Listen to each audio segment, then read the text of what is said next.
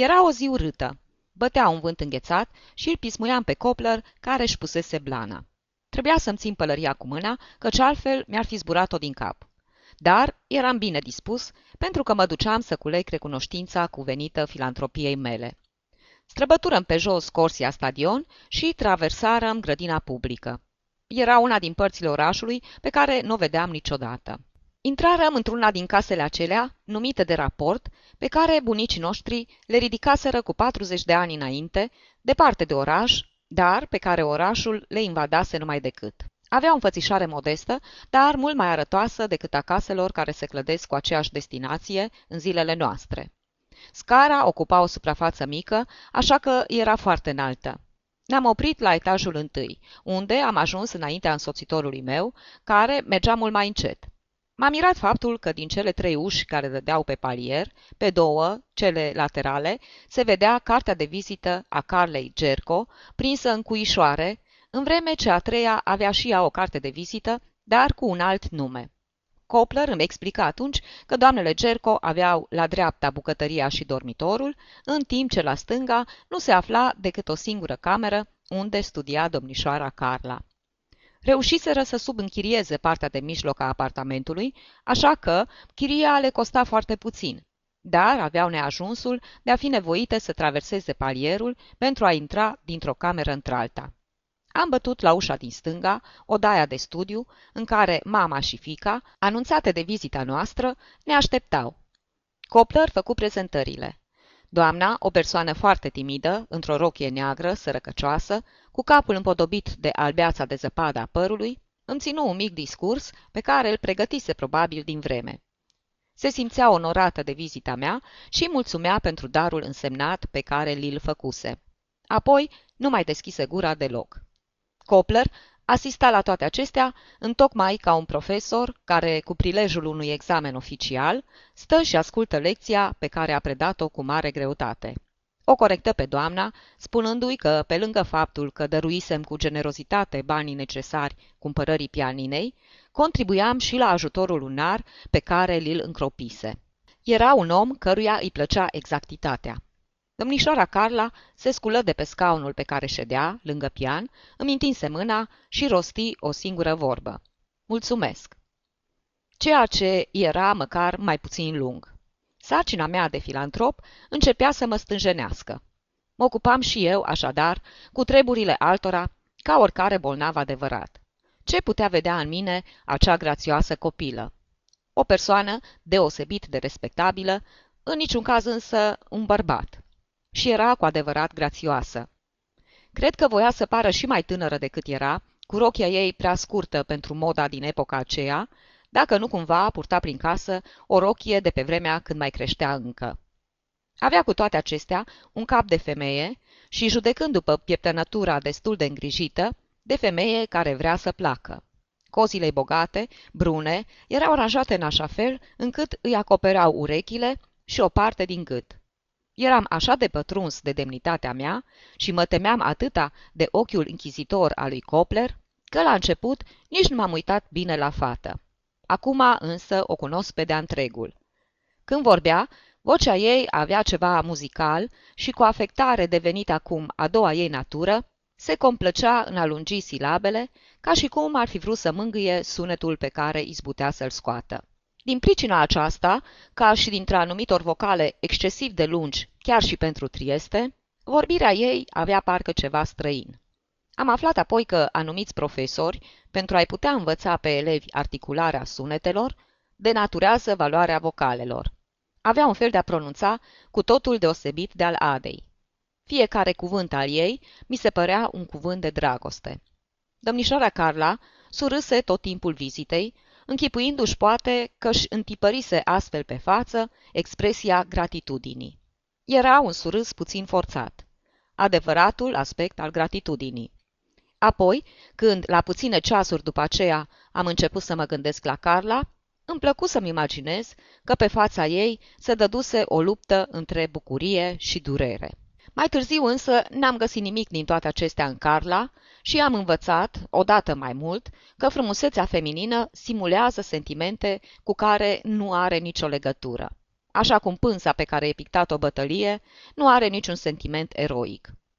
Copler părea mulțumit de întrevedere, ca și cum cele două femei ar fi fost tot opera lui. Și îmi spunea despre ele fel de fel de lucruri. Nu se plângeau niciodată de soarta lor și munceau tot timpul. Cuvintele lui păreau scoase dintr-un manual de școală și, aprobându-l în mod mecanic, voiam parcă să confirm că îmi învățasem lecțiile și că știam de aceea cum trebuie să arate niște biete femei virtuoase, fără niciun ban în buzunar. Apoi îi ceru Carlei să ne cânte ceva. Ea nu voi, pretextând că era răcită. Propuse să cânte altă dată. Îmi dădeam seama, plin de simpatie, că se temea de judecata noastră, dar doream să prelungim vizita, așa că mă asociai rugăminților lui Copler.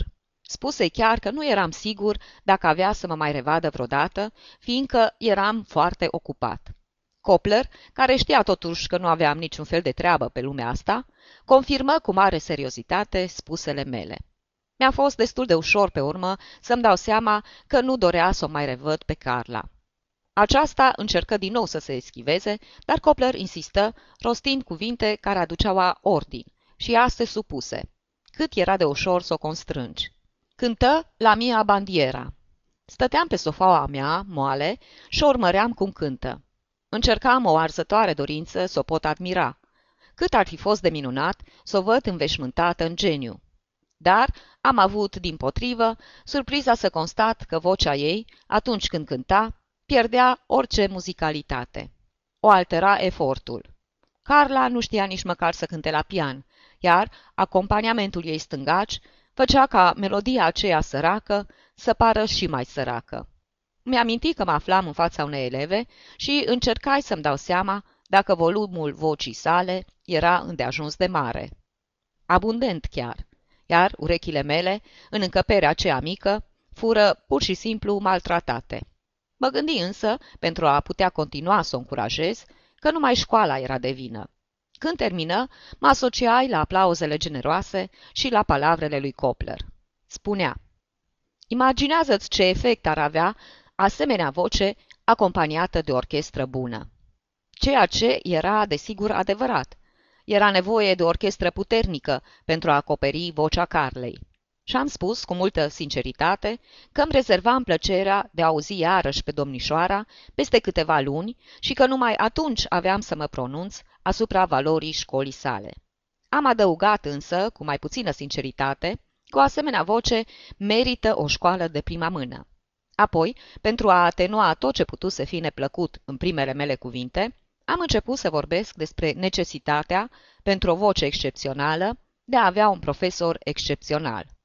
Superlativul acesta acoperi totul. După aceea însă, când rămăsei singur, mă mirai dându-mi seama că simțisei nevoia să fiu sincer cu Carla. Să fi fost îndrăgostit de ea, dar nici nu o văzusem încă bine. Pe scările invadate de mirosul acela îndoielnic, Copler adăugă. Are o voce prea puternică, o voce de teatru. Nu știa că în clipa aceea eu știam ceva mai mult încă. Vocea Carlei aparținea unei ambianțe extrem de reduse, unde puteai gusta nota de ingenuitate a acelei arte, visând că ți-a fost adusă acolo însăși arta, adică viața și durerea. La despărțire, Copler îmi spuse că va avea grijă să mă anunțe de îndată ce profesorul Carley va organiza un concert public. Era vorba de un profesor încă puțin cunoscut în oraș, dar care avea să devină, cu siguranță, o mare celebritate. Copler era sigur de lucrul acesta, deși profesorul era destul de bătrân. Părea că celebritatea avea să vină acum, după ce îl cunoscuse pe Copler. Slăbiciuni proprii nouă muritorilor, și aceea a profesorului și aceea a lui Copler. Curios e însă faptul că simți nevoia să povestesc despre vizita aceea Augustei. S-ar putea poate crede că am făcut-o din prudență, deoarece Copler era la curent cu ea și nu-mi trecuse prin gând să-l rog să tacă. Cu toate acestea, i-am vorbit cu mult prea multă plăcere. Am simțit o adevărată ușurare. Până atunci nu avusesem nimic altceva să-mi reproșez decât faptul că nu vorbisem despre ea și cu Augusta. Iată însă că acum eram cu desăvârșire nevinovat. Augusta îmi ceru unele amănunte în legătură cu fata și mă întrebă dacă era frumoasă. Îmi veni greu să-i răspund. Îi spuse doar că biatra copilă mi se păruse foarte anemică. Îmi veni o idee nemaipomenită. Ce-ar fi să te ocupi puțin de ea? Augusta avea atâtea de făcut în noua ei locuință, ca și în vechea familie, unde o chemau tot timpul pentru a da o mână de ajutor la îngrijirea tatălui bolnav, că nici nu se putea gândi la așa ceva. Ideea mea însă fusese cu adevărat minunată. Copler însă află de la Augusta că i-a adusesem la cunoștință vizita noastră și de aceea uită și el de calitățile pe care i le atribuise bolnavului închipuit. Îmi spuse, în prezența Augustei, că peste puțin timp va trebui să facem o nouă vizită Carlei. Îmi acorda de plina lui încredere. Cu toată inerția mea, m-am simțit cuprins numai decât de dorința de a o revedea pe Carla. N-am îndrăznit să alerg la ea de teama lui Copler, care ar fi putut afla totul. Pretextele însă nu mi-ar fi lipsit. Mă puteam duce la ea să-i ofer un ajutor ceva mai mare, fără știrea lui Copler, bineînțeles, dar, înainte de asta, ar fi trebuit să fiu sigur că ar fi acceptat să tacă, în propriul ei interes.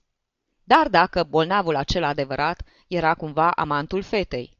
Eu, în privința bolnavilor adevărați, nu știam de fapt nimic și puteau foarte bine să aibă obiceiul de a-și plăti amantele cu banii altora. În cazul acela, era de ajuns o singură vizită la Carla ca să mă compromit. Nu puteam pune în primejdie liniștea micii mele familii. Sau n-am pus-o în primejdie până ce n-am început să o doresc pe Carla cu tot din adinsul. Am început însă să o doresc din ce în ce mai mult. O cunoșteam acum pe fata aceea mult mai bine decât atunci când îi strânsese mâna ca să mi-au rămas bun de la ea. Îmi aminteam, mai cu seamă, de cozile acelea negre care acopereau gâtul alb ca zăpada și pe care ar fi trebuit să le dai la o parte cu nasul ca să pot săruta porțiunea aceea de piele pe care o ascundeau. Pentru a da pinte în dorinței, era de ajuns să-mi aduc aminte că pe un anumit palier, în același orășel în care locuiam și eu, trăia o fată frumoasă și că, făcând doar o scurtă plimbare, puteai ajunge la ea. Lupta cu păcatul devine în asemenea împrejurări foarte grea, deoarece trebuie să o reîncepi în fiecare ceas și în fiecare zi și asta atâta timp cât fata rămâne pe palierul acela. Vocalele alungite ale Carlei mă chemau și, poate că tocmai sunetul lor, îmi sădise în suflet convingerea că atunci când împotrivirea mea va dispărea, nu va mai exista nicio altă împotrivire. Cu toate astea, mi-era clar că s-ar fi putut întâmpla să mă înșel, iar Copler să vadă poate lucrurile cu mai mare exactitate. Până și nesiguranța aceasta contribuia la slăbirea împotrivirii mele, având în vedere că biata Augusta putea fi salvată de trădarea mea de însăși Carla, care, ca femeie, avea misiunea să reziste. De ce ar fi trebuit ca dorința aceasta mea să-mi provoace remușcări, când venise, se pare, tocmai la timp ca să mă salveze de plictiseala care mă amenința pe atunci? Nu aducea niciun prejudiciu raporturilor mele cu Augusta, chiar din potrivă. Îi șopteam acum nu numai cuvintele afectuoase pe care le avusesem întotdeauna pentru ea, dar chiar și pe acelea care înfloreau în sufletul meu pentru cealaltă. În casa mea nu fusese încă niciodată asemenea belșug de drăgăleșenii, iar Augusta se arăta încântată. Respectam cu străjnicie ceea ce se numea orarul familiei. Am o conștiință atât de delicată, încât, purtându-mă în felul acela, mă pregăteam încă de pe atunci să-mi atenuez viitoarele remușcări. Că împotrivirea mea nu lipsise cu desăvârșire, o vădește faptul că n-am ajuns la Carla dintr-un singur salt, ci în etape. La început, timp de câteva zile, am ajuns numai până în grădina publică și cu intenția sinceră de a mă bucura de verdele acela care se ivește atât de pur în cenușiul străzilor și al caselor care îl înconjoară. Apoi, deoarece nu avusesem norocul să o întâlnesc, cum nădăjduiam, din întâmplare, am ieșit din grădină cu gândul de a trece pe sub ferestrele ei. Și am făcut asta, stăpânit de o mare emoție, ce mi-amintea de fermecătoarea stare sufletească a adolescentului care întâlnește dragostea pentru prima dată. Iar ceea ce îmi lipsise mie de atâta vreme nu fusese dragostea, ci drumurile care duc la ea. Abia ieșit din grădina publică, mă întâlni față în față cu soacră mea. La început mă încercă o îndoială curioasă. Dimineața atât de devreme și într-un cartier atât de îndepărtat de al nostru? Poate că și ea își trăda bărbatul bolnav. Afla însă numai decât că o acuzam pe nedrept, deoarece se dusese la doctor, spre a se liniști, după ce petrecuse o noapte foarte rea la căpătâiul lui Giovanni. Medicul se străduise să o liniștească, dar ea era atât de agitată că mă părăsi numai decât, fără să se mire că mă întâlnise în asemenea loc, frecventat de obicei de bătrâni, de copii și de guvernante. Mi-a fost însă de ajuns să o văd ca să mă simt legat din nou de familie. Am pornit spre casă cu un pas hotărât, bătând tactul și murmurând. Niciodată de acum încolo, niciodată de acum încolo. Mama Augustei, cu durerea ei, îmi restituise în clipa aceea sentimentul tuturor îndatoririlor mele. O lecție minunată care mi ajunse pentru toată ziua. Augusta nu era acasă. Se dusese la tatăl ei, cu care rămase toată dimineața. La masă îmi spuse că discutaseră dacă, având în vedere starea lui Giovanni, n-ar fi trebuit să se amâne căsătoria Adei, care era fixată pentru săptămâna următoare. Giovanni se simțea acum ceva mai bine. Se pare că seara se lăsase convins să mănânce prea mult și indigestia căpătase aspectul unei agravări a bolii. Îi explicai că știu toate amănuntele de la mama, cu care mă întâlnisem în dimineață în grădina publică. Nici măcar Augusta nu se arătă mirată de plimbarea mea, dar simți nevoia să-i dau anumite explicații. Îi povesti că de câtva timp luasem grădina publică drept țintă preferată a plimbărilor mele. Mă așezam pe o bancă și îmi citeam ziarul. Apoi adăugai. Și Olivia acela m-a nenorocit, condamnându-mă la asemenea inerție. Augusta, care, auzindu-mă aducând în discuție asemenea subiect, se simțea oarecum vinovată, se întristă numai decât. Eu atunci începui să mă simt minunat. Eram, într-adevăr, foarte pur, deoarece îmi petrecui toată după amiaza în birou, ceea ce mă făcu să cred că mă vindecasem de orice dorință perversă. Citeam tocmai Apocalipsul. Cu toate că era stabilit acum că aveam autorizația de a mă duce în fiecare dimineață în grădina publică, împotrivirea mea față de ispită devenise atât de mare, încât a doua zi, îndată ce ieși din casă, porni exact în direcția opusă. Mă duceam să caut niște note, deoarece aveam de gând să încerc o nouă metodă de vioară, care îmi fusese recomandată de curând. Înainte de a ieși, aflai că socrul meu petrecuse o noapte minunată și că după amiază avea să vină la noi cu trăsura. Mă bucuram atât pentru socrul meu, cât și pentru Guido, care, în sfârșit, se putea însura. Totul mergea de minune. Eu eram salvat, socrul meu era salvat și el. Dar tocmai muzica a fost aceea care mă duse din nou la Carla. Printre metodele pe care mi le oferise vânzătorul, se afla din greșeală și una care nu era de vioară, ci de canto. Am citit cu multă atenție titlul. Tratat complet de canto, școala Garcia, a lui E. Garcia, fiul, conținând o relatare asupra dizertației privind vocea umană, prezentată la Academia de Științe din Paris. Am lăsat vânzătorul să se ocupe de alți clienți și am început să citesc opusculul. Trebuie să mărturisesc că citeam cu un fel de agitație, care semăna poate cu aceea cu care adolescentul depravat se apropie de operele pornografice. Iată, aceea era calea prin care puteam ajunge la Carla. Avea nevoie de lucrarea aceea și ar fi fost o crimă din partea mea să nu-i o arăt și ei. Am cumpărat-o și m-am întors acasă. Opera lui Garcia era alcătuită din două părți, din care una teoretică iar cealaltă practică. Continuai lectura cu intenția de a o înțelege pe deplin, încât să-i pot da Carlei anumite sfaturi atunci când aveam să mă duc la ea împreună cu Copler. Până atunci aș fi câștigat timp și aș fi continuat să dorm liniștit, trecându-mi însă vremea cu gândul numai la aventura care mă aștepta. Tocmai Augusta a fost însă cea care a precipitat evenimentele. Mi-a întrerupt lectura pentru a-mi spune la revedere, s-a aplecat asupra și mi-a atins obrazul cu buzele.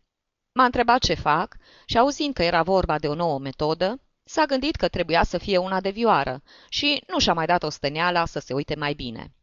După plecarea ei, am exagerat pericolul prin care trecusem și m-am gândit că, pentru mai multă siguranță, aș face mai bine să nu țin cartea aceea în birou. Trebuia să o duc la destinație și așa s-a întâmplat că am fost silit să alerg drept către aventura mea. Găsisem ceva mai mult decât un pretext pentru a putea face ceea ce doream din toată inima. N-am mai avut niciun fel de ezitare. Ajuns pe palierul știut, m-am îndreptat numai decât spre ușa din stânga. Am rămas totuși câteva clipe în fața ușii aceleia pentru a asculta notele baladei la Mia Bandiera, care răsunau glorios pe scări. Părea că, în tot răstimpul acela, Carla continua să se cânte același lucru. Am zâmbit plin de afecțiune și de dorință în fața unei asemenea puerilități. Am deschis apoi cu multă grijă ușa, fără să bat, și am intrat în cameră în vârful picioarelor. Voiam să o văd imediat, dar imediat. În încăperea aceea micuță, vocea ei era cu adevărat respingătoare. Cânta cu mare entuziasm și cu mai multă căldură decât cu prilejul primei mele vizite. Se lăsase complet pe spătarul scaunului pentru a putea cânta cu toată puterea. I-am văzut numai căpșorul înfășurat în cozile groase și m-am retras, cuprins de o puternică emoție, pentru că îndrăznisem prea mult. Între timp, ea ajunsese la cea din urmă notă, pe care nu voia să o mai termine, așa că m-am putut întoarce pe palier și închide ușa după mine, fără să fiu observat. Chiar și acea ultimă notă oscilase în sus și în jos, înainte de a se fixa în mod definitiv. Carla simțea deci care nota justă și era acum rândul lui Garcia să intervină pentru a învăța să o găsească mai repede.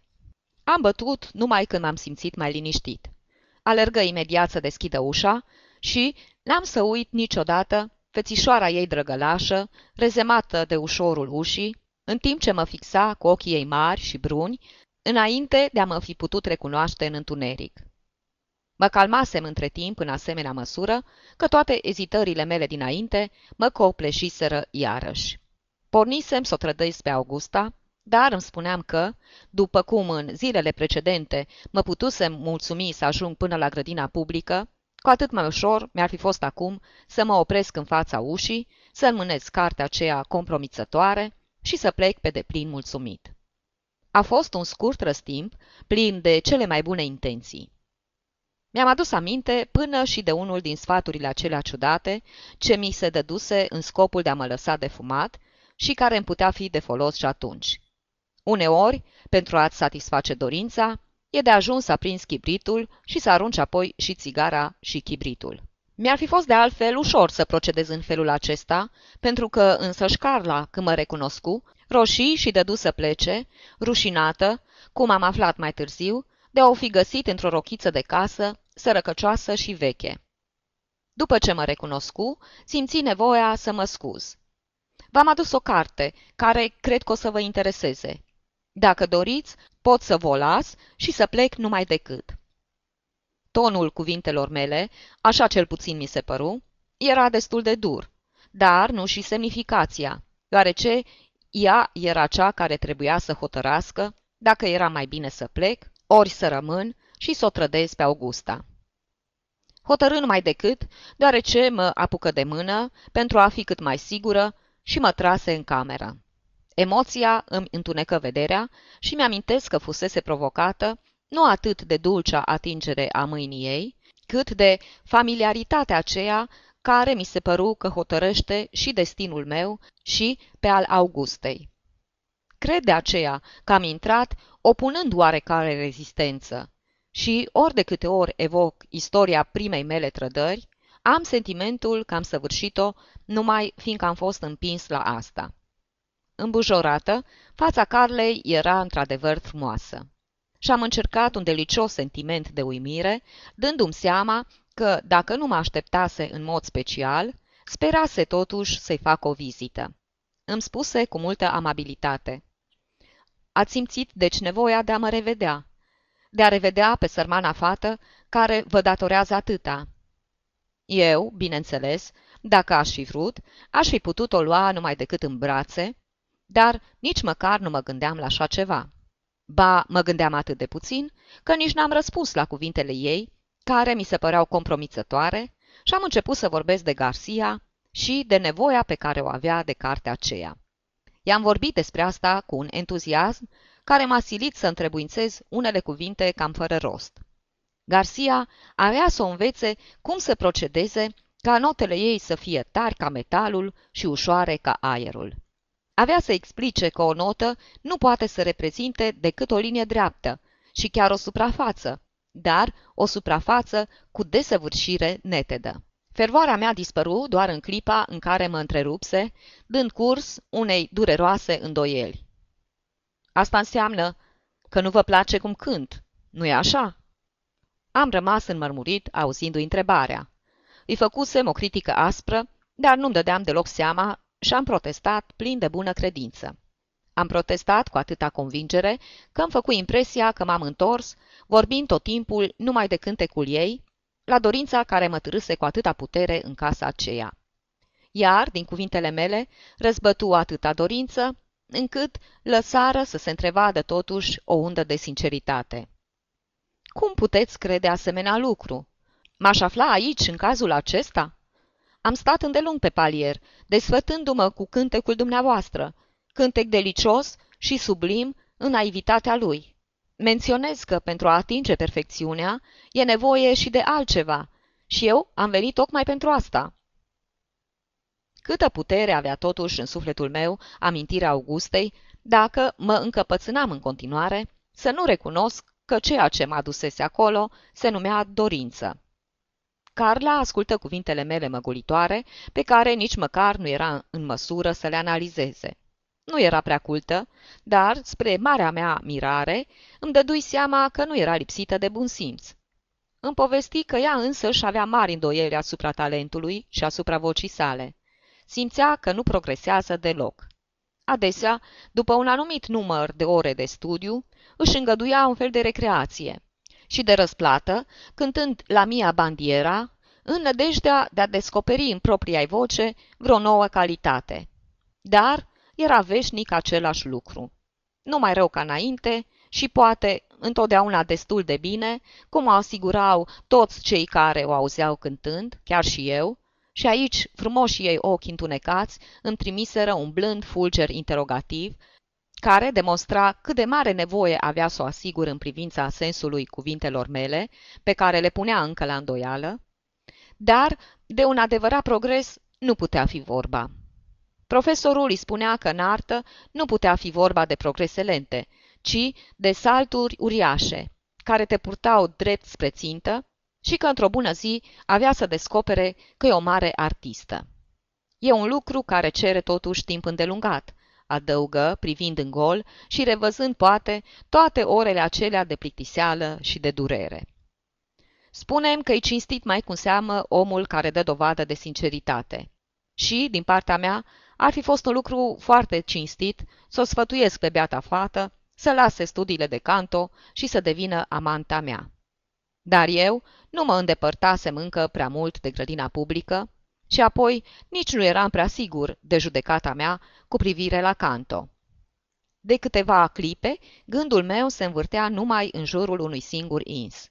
Plicticosul acela de Copler, care petrecea fiecare zi de sărbătoare în vila mea împreună cu Augusta și cu mine.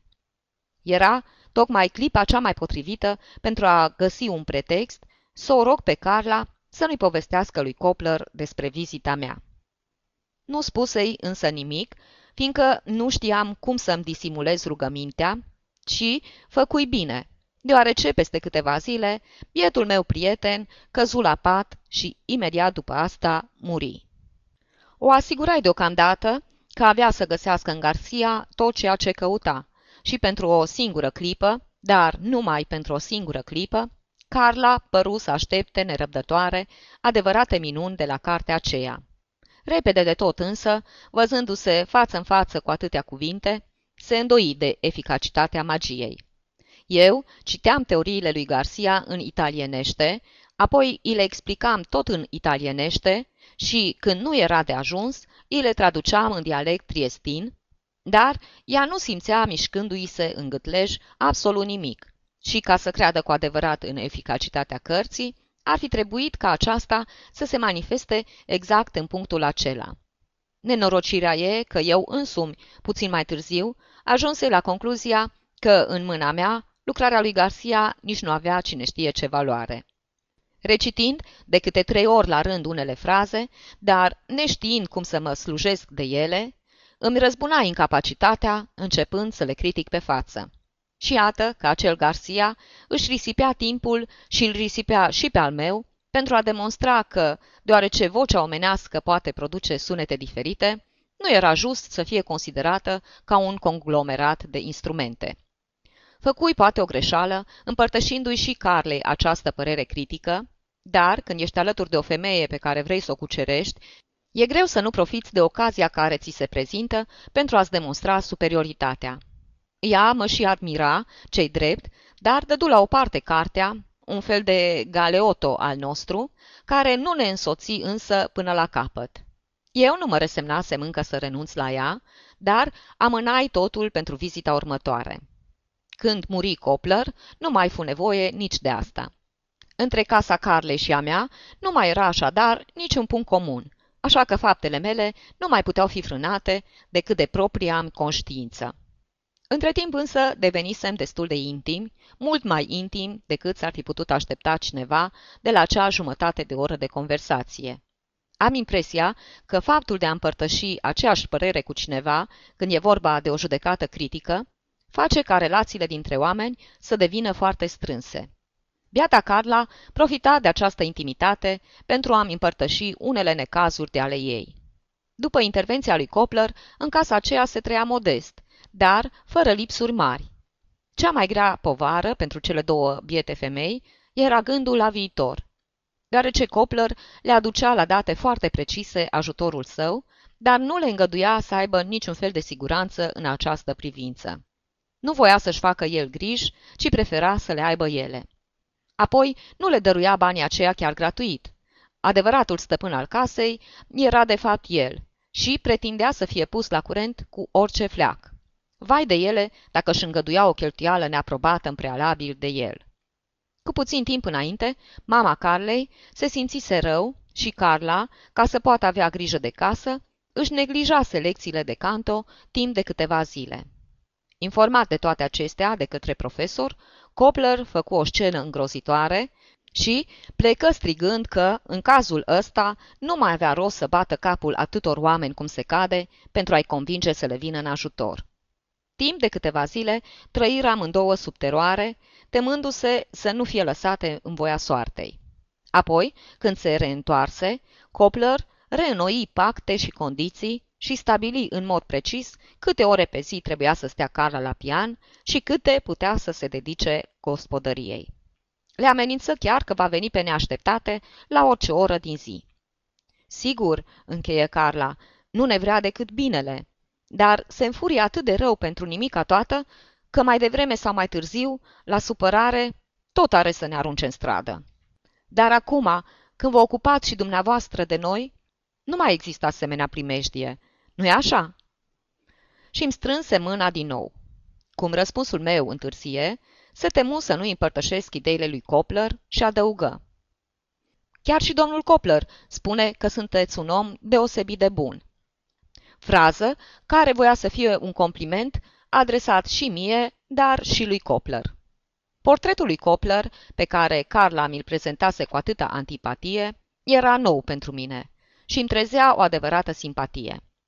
Aș fi vrut să-i semăn, în timp ce dorința care mă adusese acolo mă făcea atât de diferit.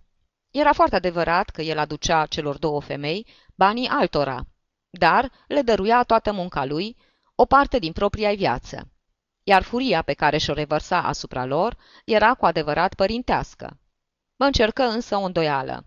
Dar dacă asemenea operă de binefacere era determinată de dorință. Fără să ezit, o întrebai pe Carla. Copler nu va ceru niciodată o sărutare. Niciodată, răspunse Carla cu vioiciune. Când e mulțumit de purtarea mea, îmi împărtășește toate astea pe un ton sec, îmi strânge ușor mâna și pleacă. Alte ori, când e furios, refuză chiar să-mi strângă mâna și nici măcar nu bagă de seamă că mi-e atât de frică încât izbucnesc în plâns. O sărutare în momentul acela ar însemna pentru mine o adevărată eliberare. Văzând că începusem să râd, Carla se explică mai bine. Aș primi cu recunoștință sărutarea unui om atât de bătrân, căruia îi datoresc atâta. Iată avantajul bolnavilor adevărați. Par mai bătrân decât sunt în realitate. Făcui o slabă încercare de a semăna cu Copler. Cu surâsul pe buze, pentru a nu o speria prea tare pe beata copilă, îi spusei că și eu, atunci când mă ocupam de cineva, sfârșeam prin a deveni deosebit de autoritar. De altfel, chiar și eu credeam că atunci când cineva studia o artă, trebuia să o facă în mod serios. Intrai apoi atât de bine în rol, încât împieri până și zâmbetul. Copler avea dreptate să se arate sever cu o fetișcană care nu putea înțelege valoarea timpului. Trebuia chiar să-i se aducă aminte câte persoane făceau sacrificii ca să o ajute. Eram cu adevărat serios și sever. Și astfel veni pentru mine și ora mesei și mai ales în ziua aceea n-aș fi vrut să o fac pe Augusta să mă aștepte. Îi întinse Carlei mâna și îmi dădui seama atunci cât era de palidă. Vrui să o liniștesc. Fiți sigură că voi face întotdeauna tot ce-mi va sta în putință pentru a vă sprijini pe lângă Copler și pe lângă toți ceilalți. Îmi mulțumi, dar părea totuși abătută. Aflai mai târziu că în clipa în care mă văzuse venind, ghicise numai decât aproape tot adevărul, închipuindu-și că eram îndrăgostit de ea. În schimb, după aceea, și tocmai când mă pregăteam să plec, crezu că eram și eu îndrăgostit numai de artă și de canto și că dacă n-ar fi cântat bine și n-ar fi progresat, aș fi părăsit-o. Mi se păru extrem de abătută. Mă cuprinse mila și deoarece nu mai aveam timp de pierdut, căutai să o liniștesc folosind metoda pe care o indicase ea însăși, drept cea mai eficace. Eram chiar în fața ușii când o luai în brațe, dădui la o parte cu nasul coada groasă de pe gât, ajungând astfel să-i ating nu numai cu buzele, dar chiar și cu dinții. Totul părea o glumă și până și Carla a început să râdă, dar numai când îi dădui drumul. Până atunci rămăsese nemișcată și uluită în brațele mele. Mă conduse până la palier și când începui să cobor, mă întrebă râzând. Când mai veniți? Mâine. Sau poate mai târziu, răspunse eu nesigur. Apoi, cu mai multă hotărâre. Vin sigur mâine. Pe urmă, din dorința de a nu mă angaja prea mult, adăugai.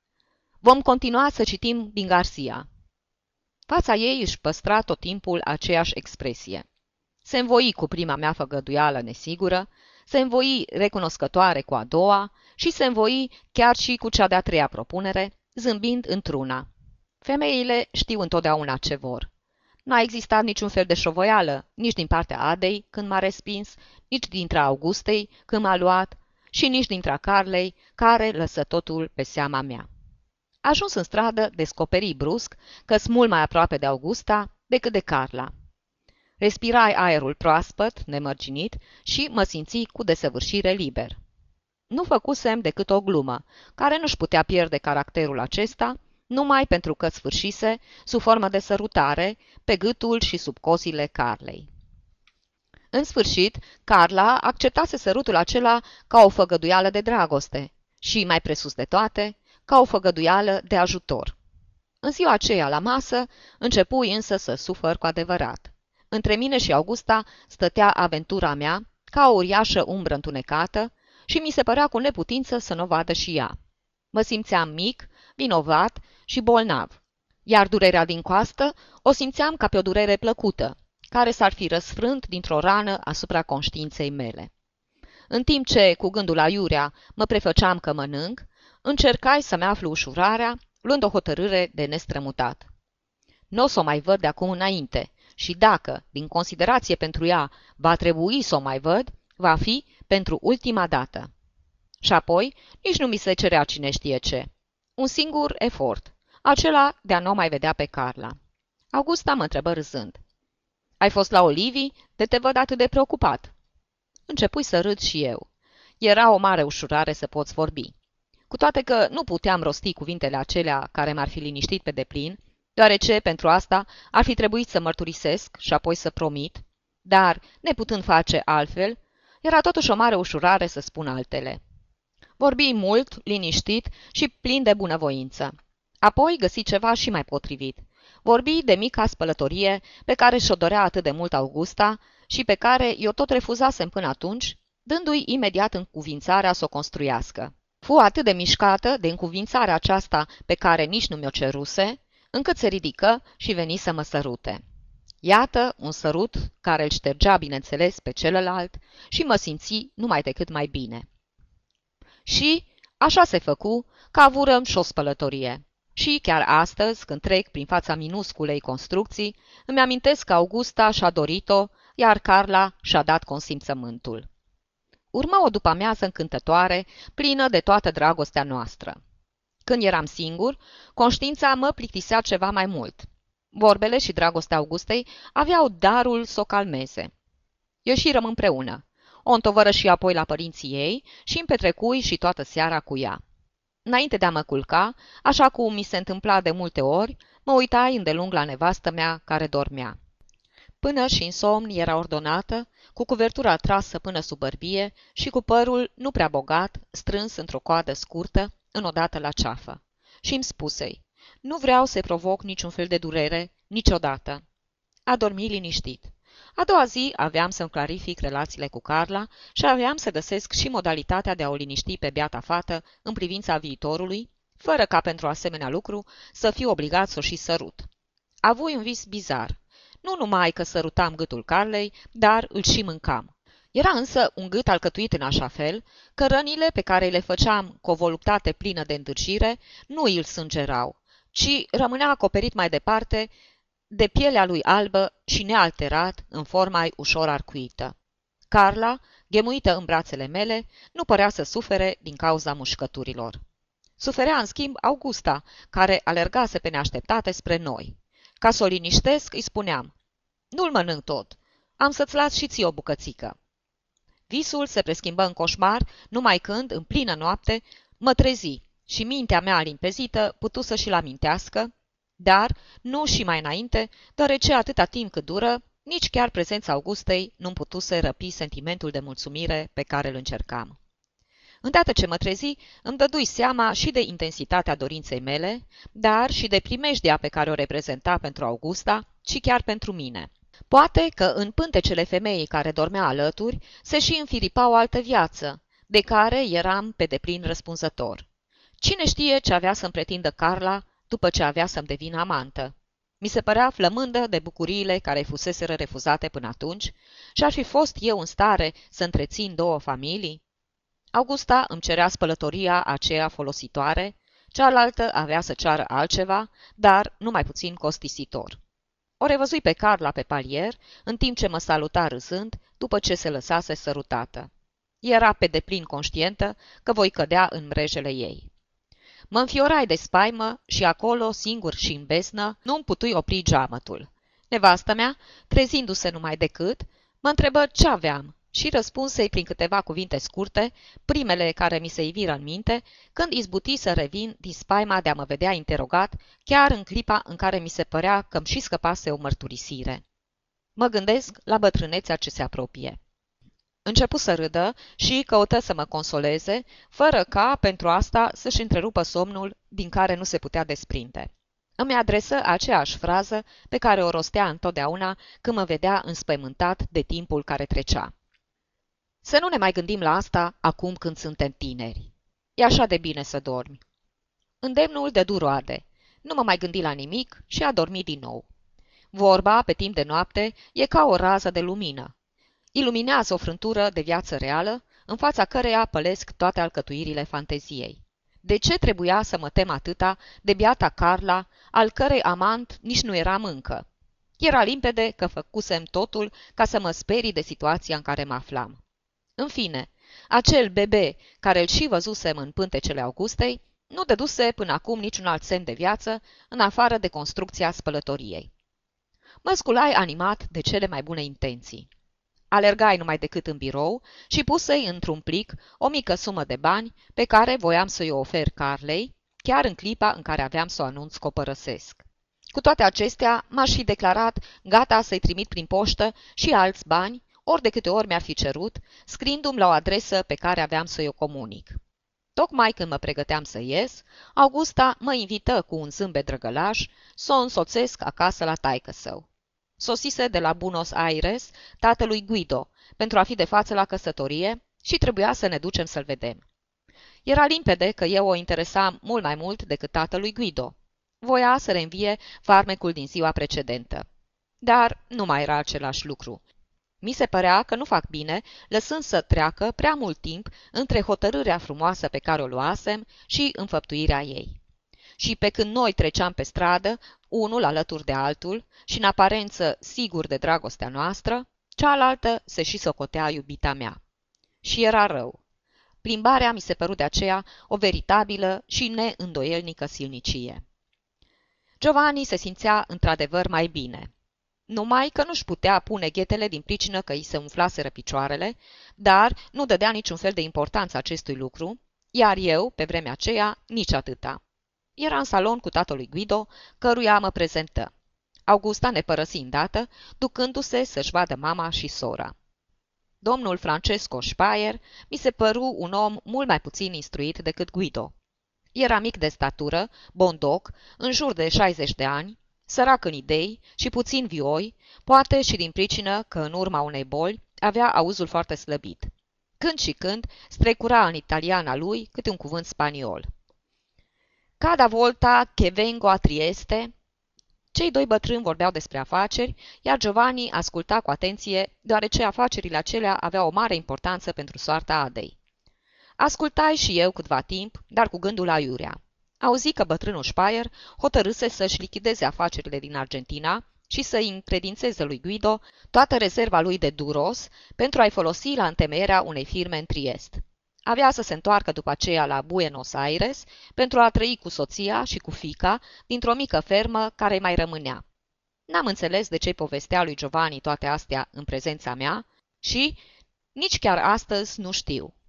Mi se păru că la un moment dat, neavând ce să-și spună, cei doi bătrâni începură să se uite la mine ca și cum ar fi așteptat vreun sfat și atunci eu, ca să fiu amabil, observai. Nu cred să fie chiar așa de mică ferma aceea, dacă vă este de ajuns ca să trăiți din ea.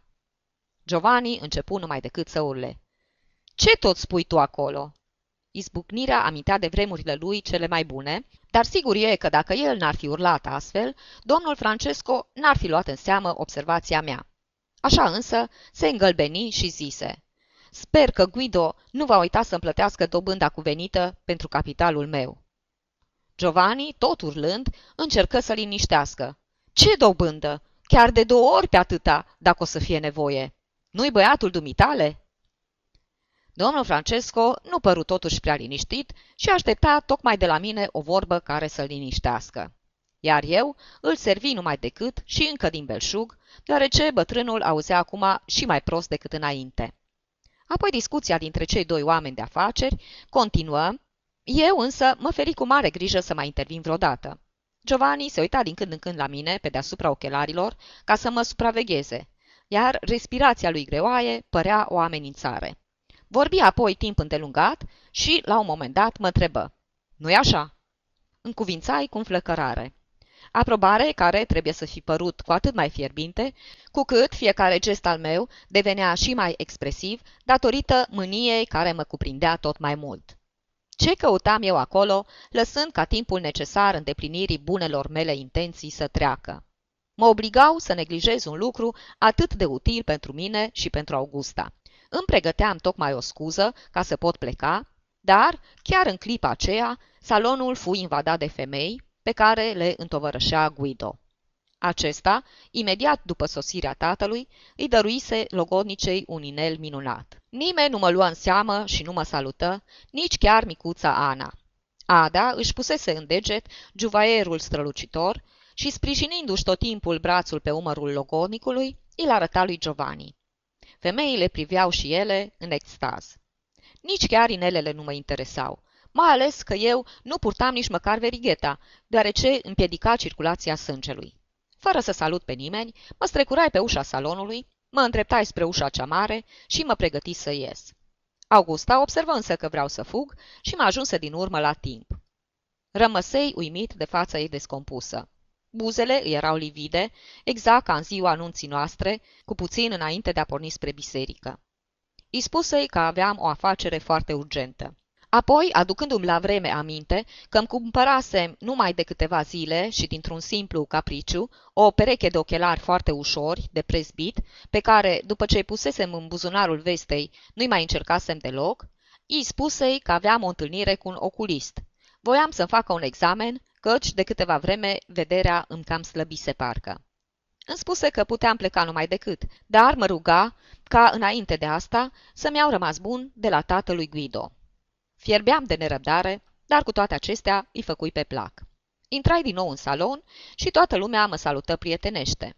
Eu, fiind sigur că acum voiau să mă expedieze, făcui chiar și câteva glume. Tatălui Guido, care nu se prea putea descurca între atâția membri ai familiei, mă întrebă. Ne mai vedem înainte de plecarea mea la Buenos Aires?" O, răspunsei, cada volta. Când veți veni în casa aceasta, e mai mult ca sigur că mă veți găsi și pe mine." Râseră toți și eu plecai triumfător, însoțit și de un salut destul de vesel din partea Augustei. Plecam într-un mod atât de puțin bătător la ochi și după ce îndeplinisem toate formalitățile legale, încât puteam umbla în toată siguranța. Dar mai era un motiv care mă elibera de îndoielile care mă reținuseră până atunci.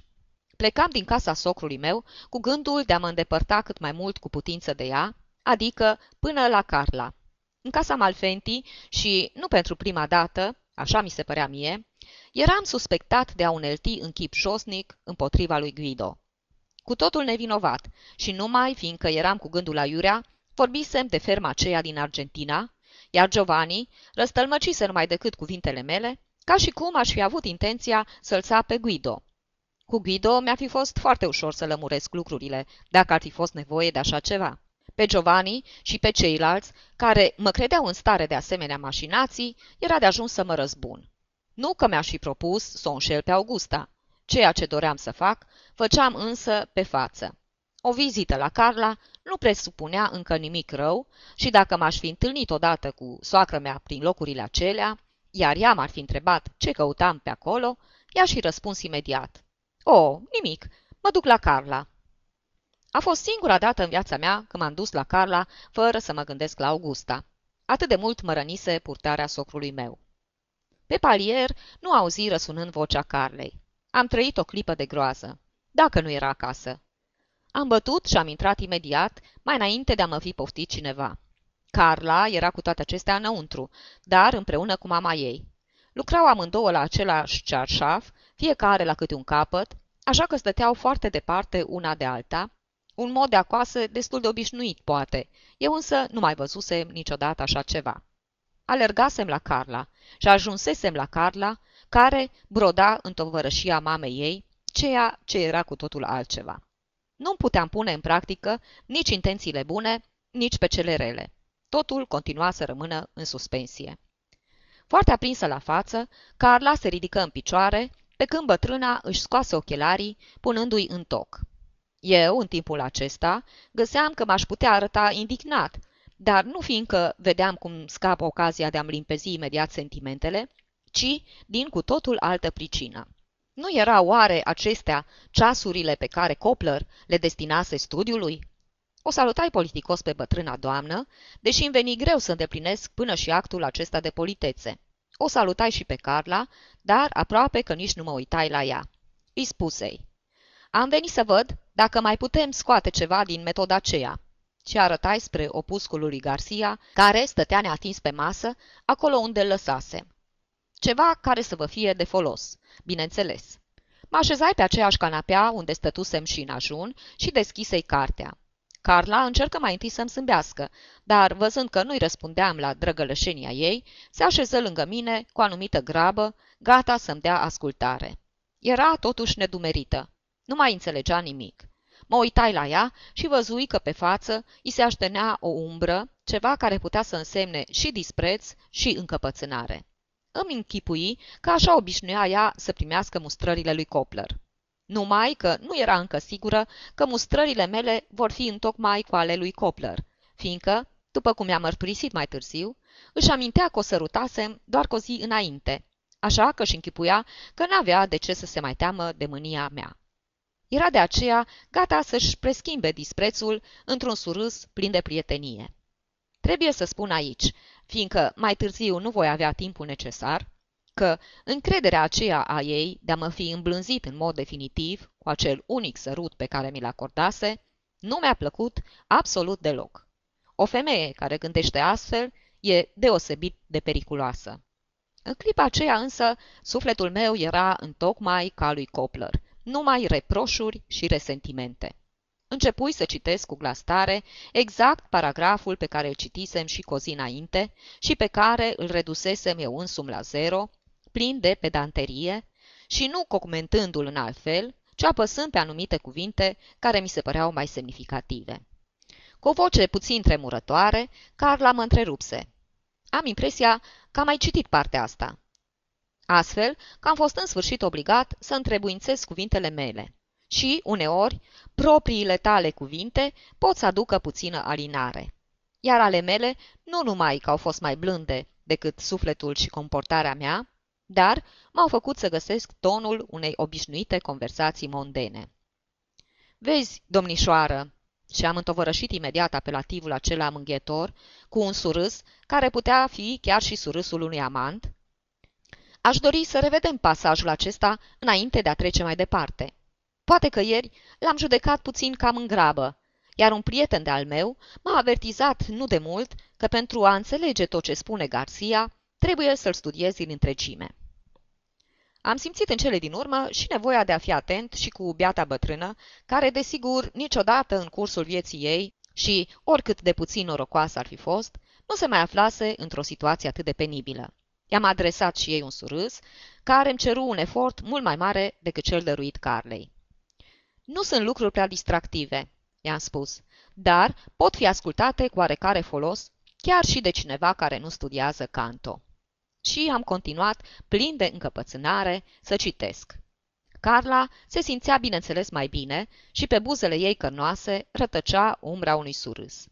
Bătrâna, în schimb, avea tot înfățișarea unui biet animal prins în laț și continua să rămână în odaie, numai fiindcă timiditatea o împiedica să găsească un pretext pentru a pleca. Iar eu nu mi-aș fi trădat cu niciun preț dorința de a o zvârli afară din cameră. Ar fi fost un lucru grav și compromițător. Carla dădu dovadă de mai multă hotărâre.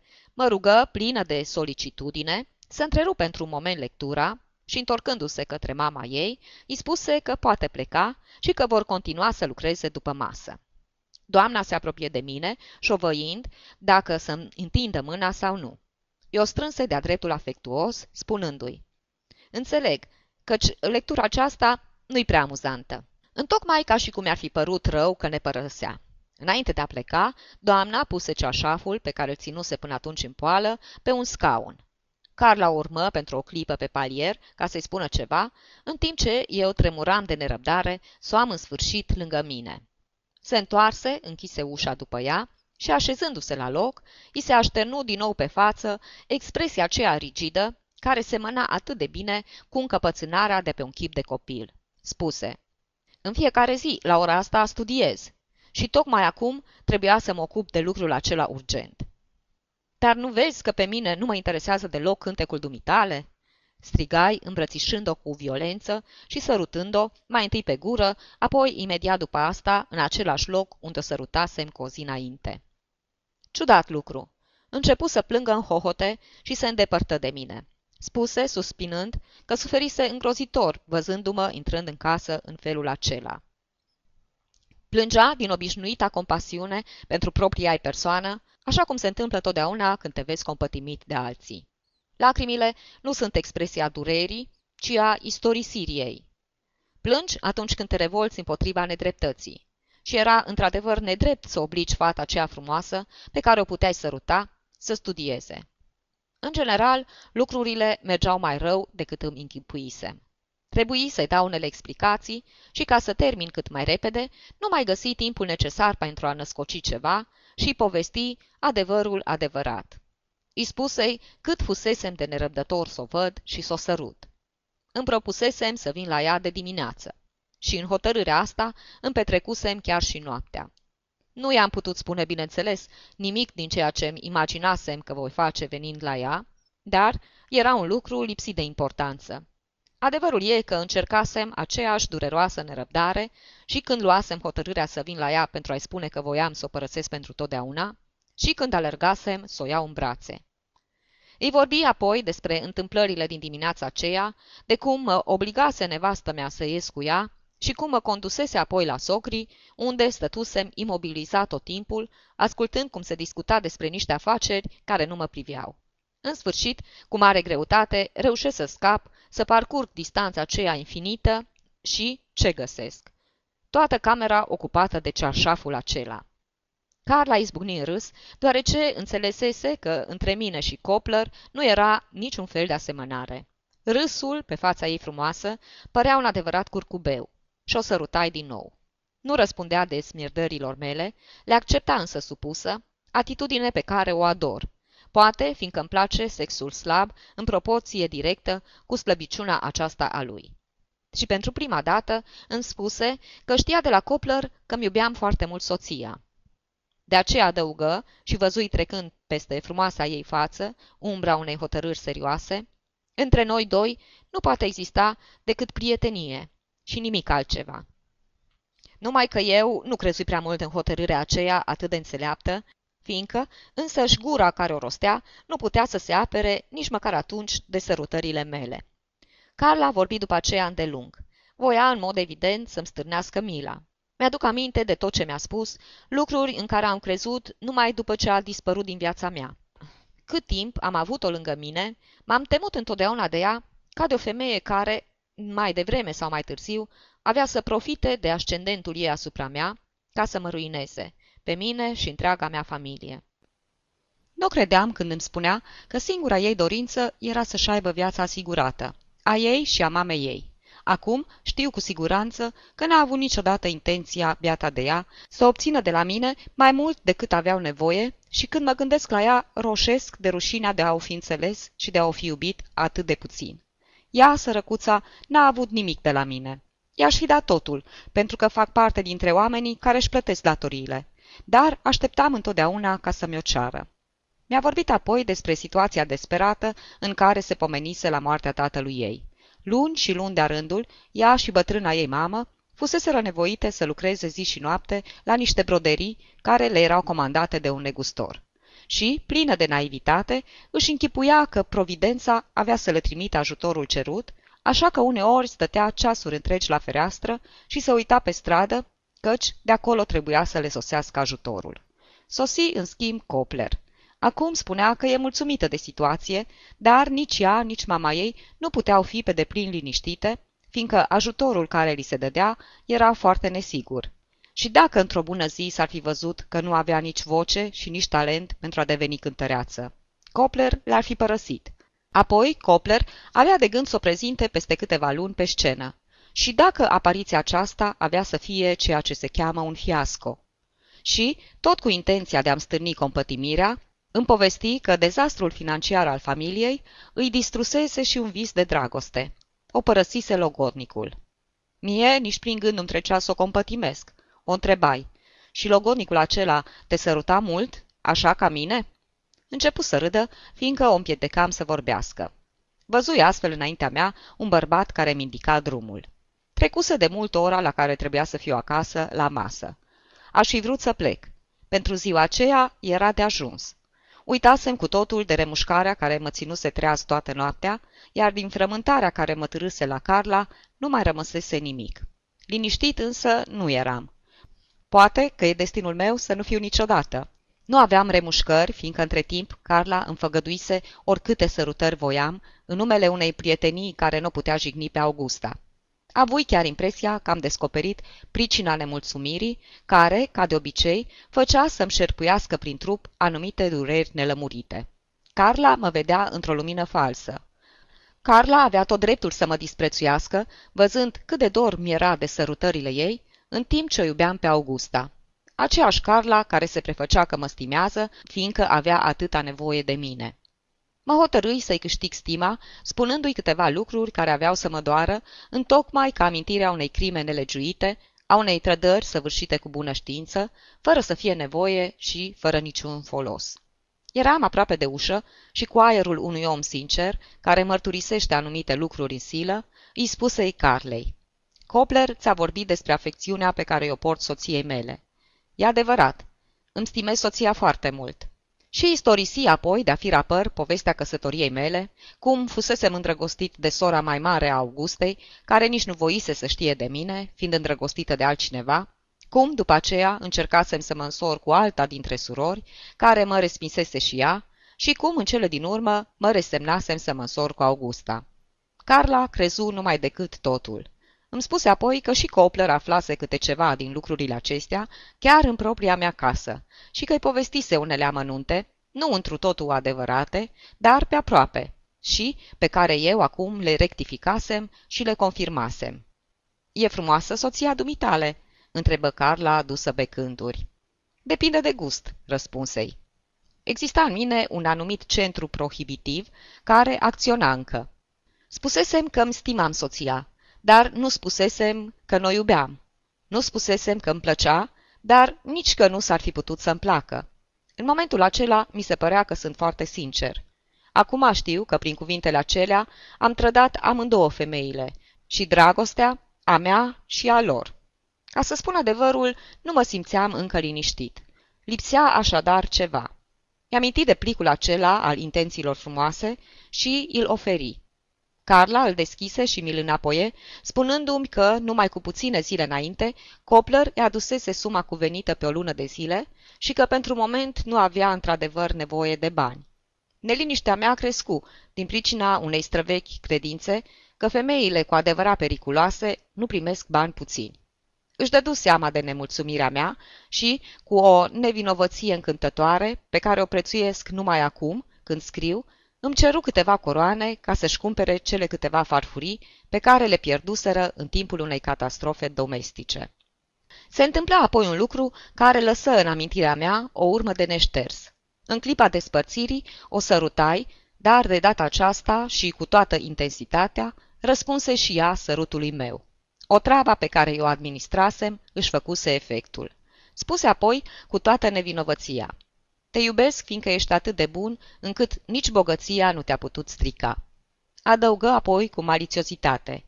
Știu acum că nu trebuie să te las să aștepți și că, în afară de asta, nu există nicio altă primejdie cu dumneata. Pe palier mă întrebă din nou. Pot să-i fac vânt profesorului de canto și în același timp și lui Copler? Coborând scările grăbit, îi răspunsei. O să vedem. Iată că era totuși ceva care rămânea în suspensie în raporturile noastre. Restul fusese stabilit în mod cât se poate de limpede. Din pricina aceasta mă simți așa de prost că, ajungând în stradă, porni nehotărât în direcția opusă celei în care se găsea casa mea. Aproape că aș fi vrut să mă întorc mai decât la Carla ca să-i mai spun un singur lucru, că o iubeam pe Augusta. Și o puteam face, fiindcă nu-i spusesem că nu o iubesc. Numai că, drept concluzie a acelei povești adevărate pe care i-o relatasem, uitasem să-i spun că acum o iubeam într-adevăr pe Augusta. Carla, pe de altă parte, dedusesem că nu o iubeam deloc și din pricina aceasta răspunsese cu atâta fervoare sărutului meu, subliniindu-l cu o declarație de dragoste.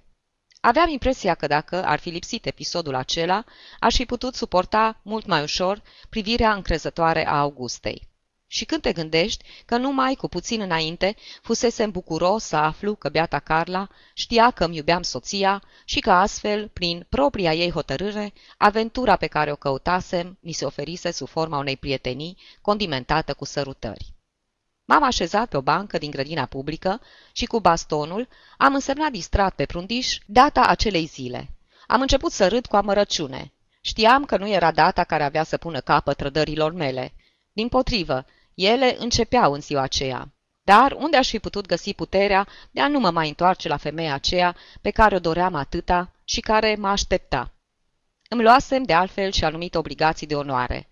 Primisem niște săruturi și nu mi se îngăduise să dau în schimb decât contravaloarea câtorva farfurii. Ceea ce mă lega acum de Carla era numai un cont neachitat. A fost o masă tristă. Augusta nu-mi ceruse niciun fel de explicație pentru întârziere și nici eu nu-i dădusem vreuna. Mi-era teamă să nu mă trădez, mai ales că în vreme ce străbăteam distanța aceea scurtă dintre grădina publică și casă, mă fulgerase ideea să-i mărturisesc totul, așa că povestea trădării mele ar fi putut să se întipărească poate pe fața mea cinstită. Ar fi fost singurul mijloc de a mă salva.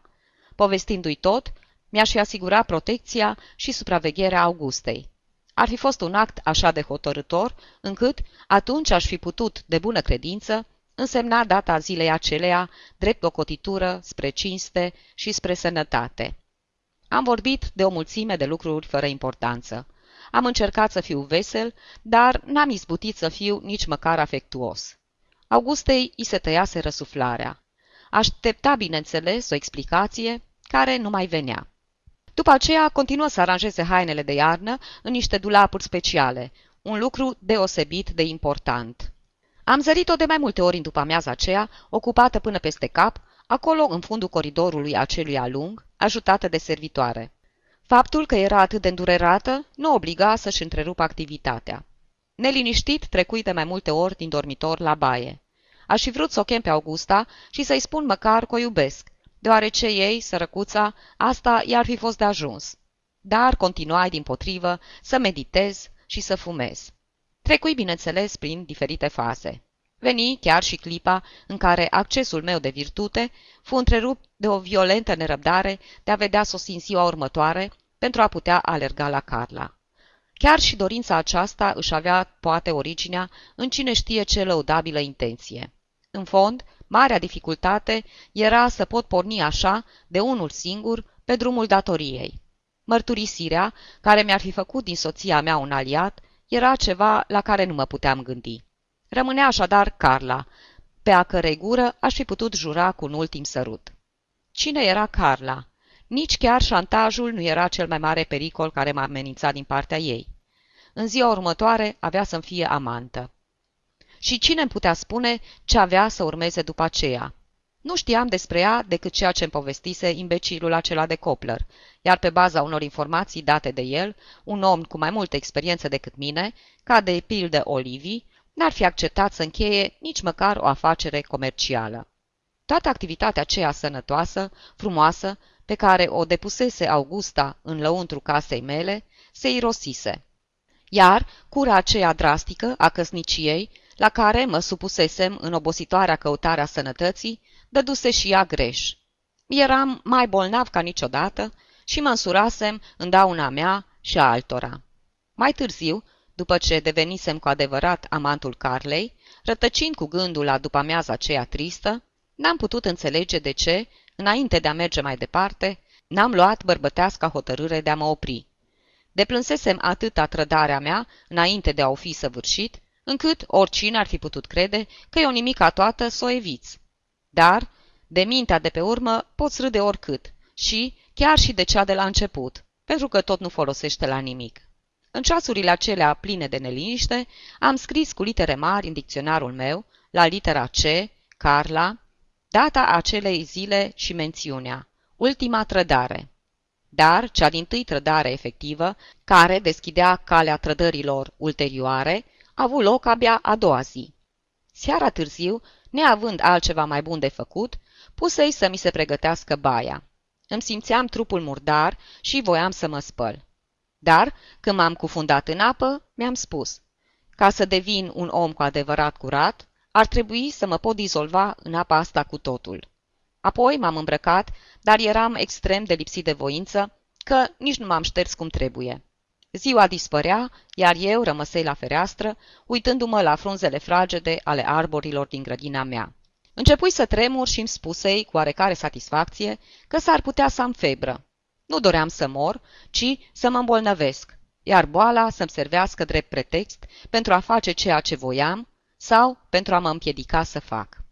După ce șovăise atâta vreme, Augusta veni să mă caute. Văzând-o atât de dulce și fără urmă de resentiment, frisoanele deveniră și mai puternice până când începu să-mi clănță nedinții. Speriată, Augusta mă sili să mă urc numai decât în pat. Dinții continuau să-mi clănțăne de frig, dar știam că nu am febră și nu o lăsai să cheme medicul. O rugai să stingă lampa, să se așeze lângă mine și să nu spună nimic. Nu știu cât timp am rămas așa. Îmi recăpătai treptat căldura necesară și chiar oarecare încredere. Mintea mi era totuși atât de întunecată că atunci când pomeni din nou de doctor, i-am spus că știam care era cauza indispoziției mele și că aveam să-i o spun și ei mai târziu.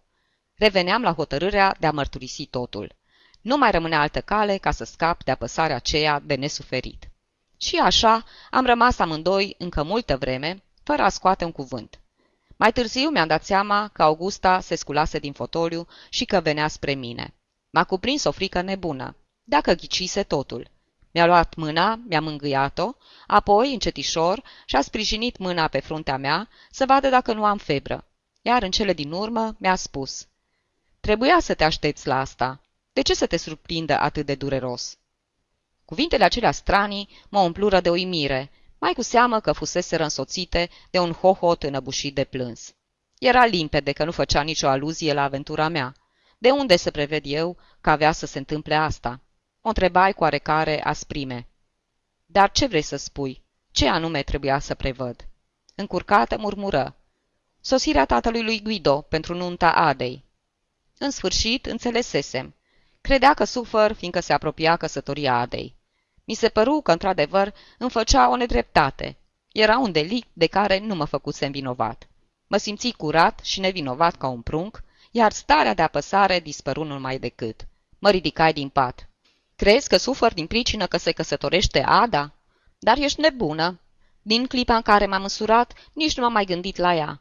Nici măcar nu mai țin aminte că azi a sosit domnul Cada.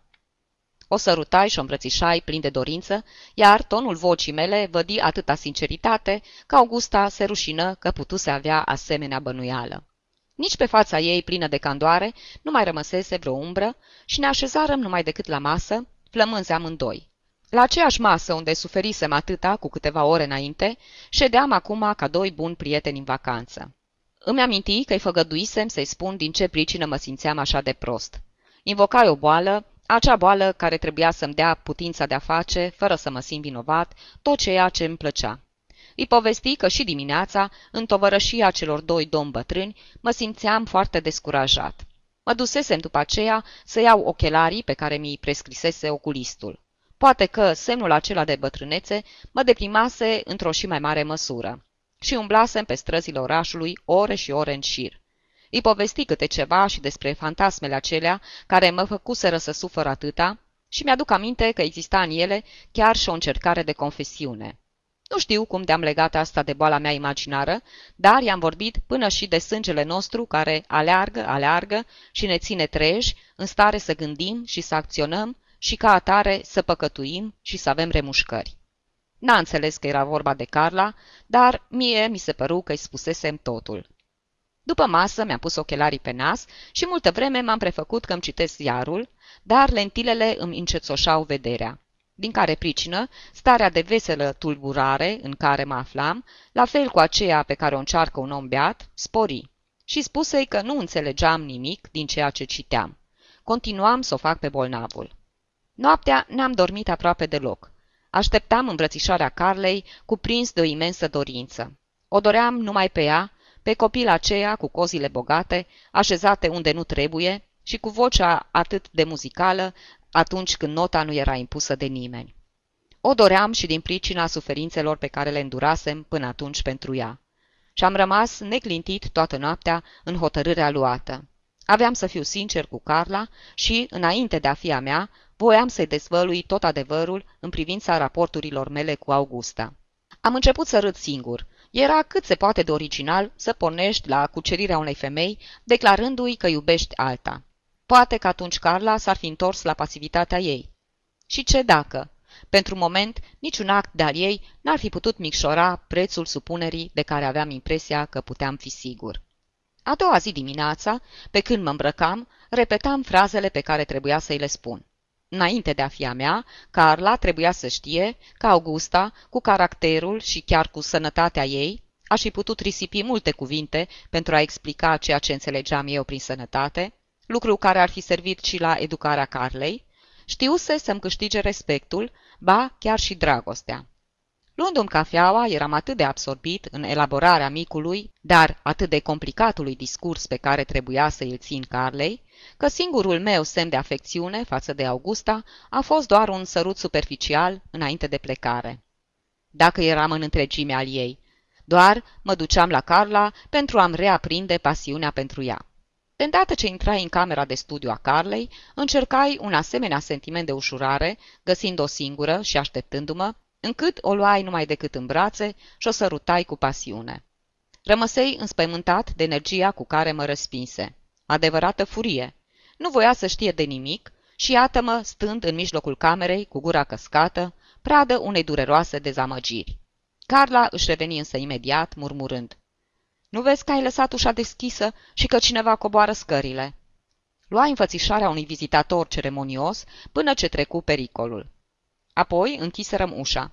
Văzând că întoarcem și cheia, Carla a devenit palidă. Totul devenea astfel limpede. Puțin după aceea șoptea în brațele mele cu glas înăbușit. Vrei? Vrei tu cu adevărat? Mă tutuise și lucrul acesta fu hotărător.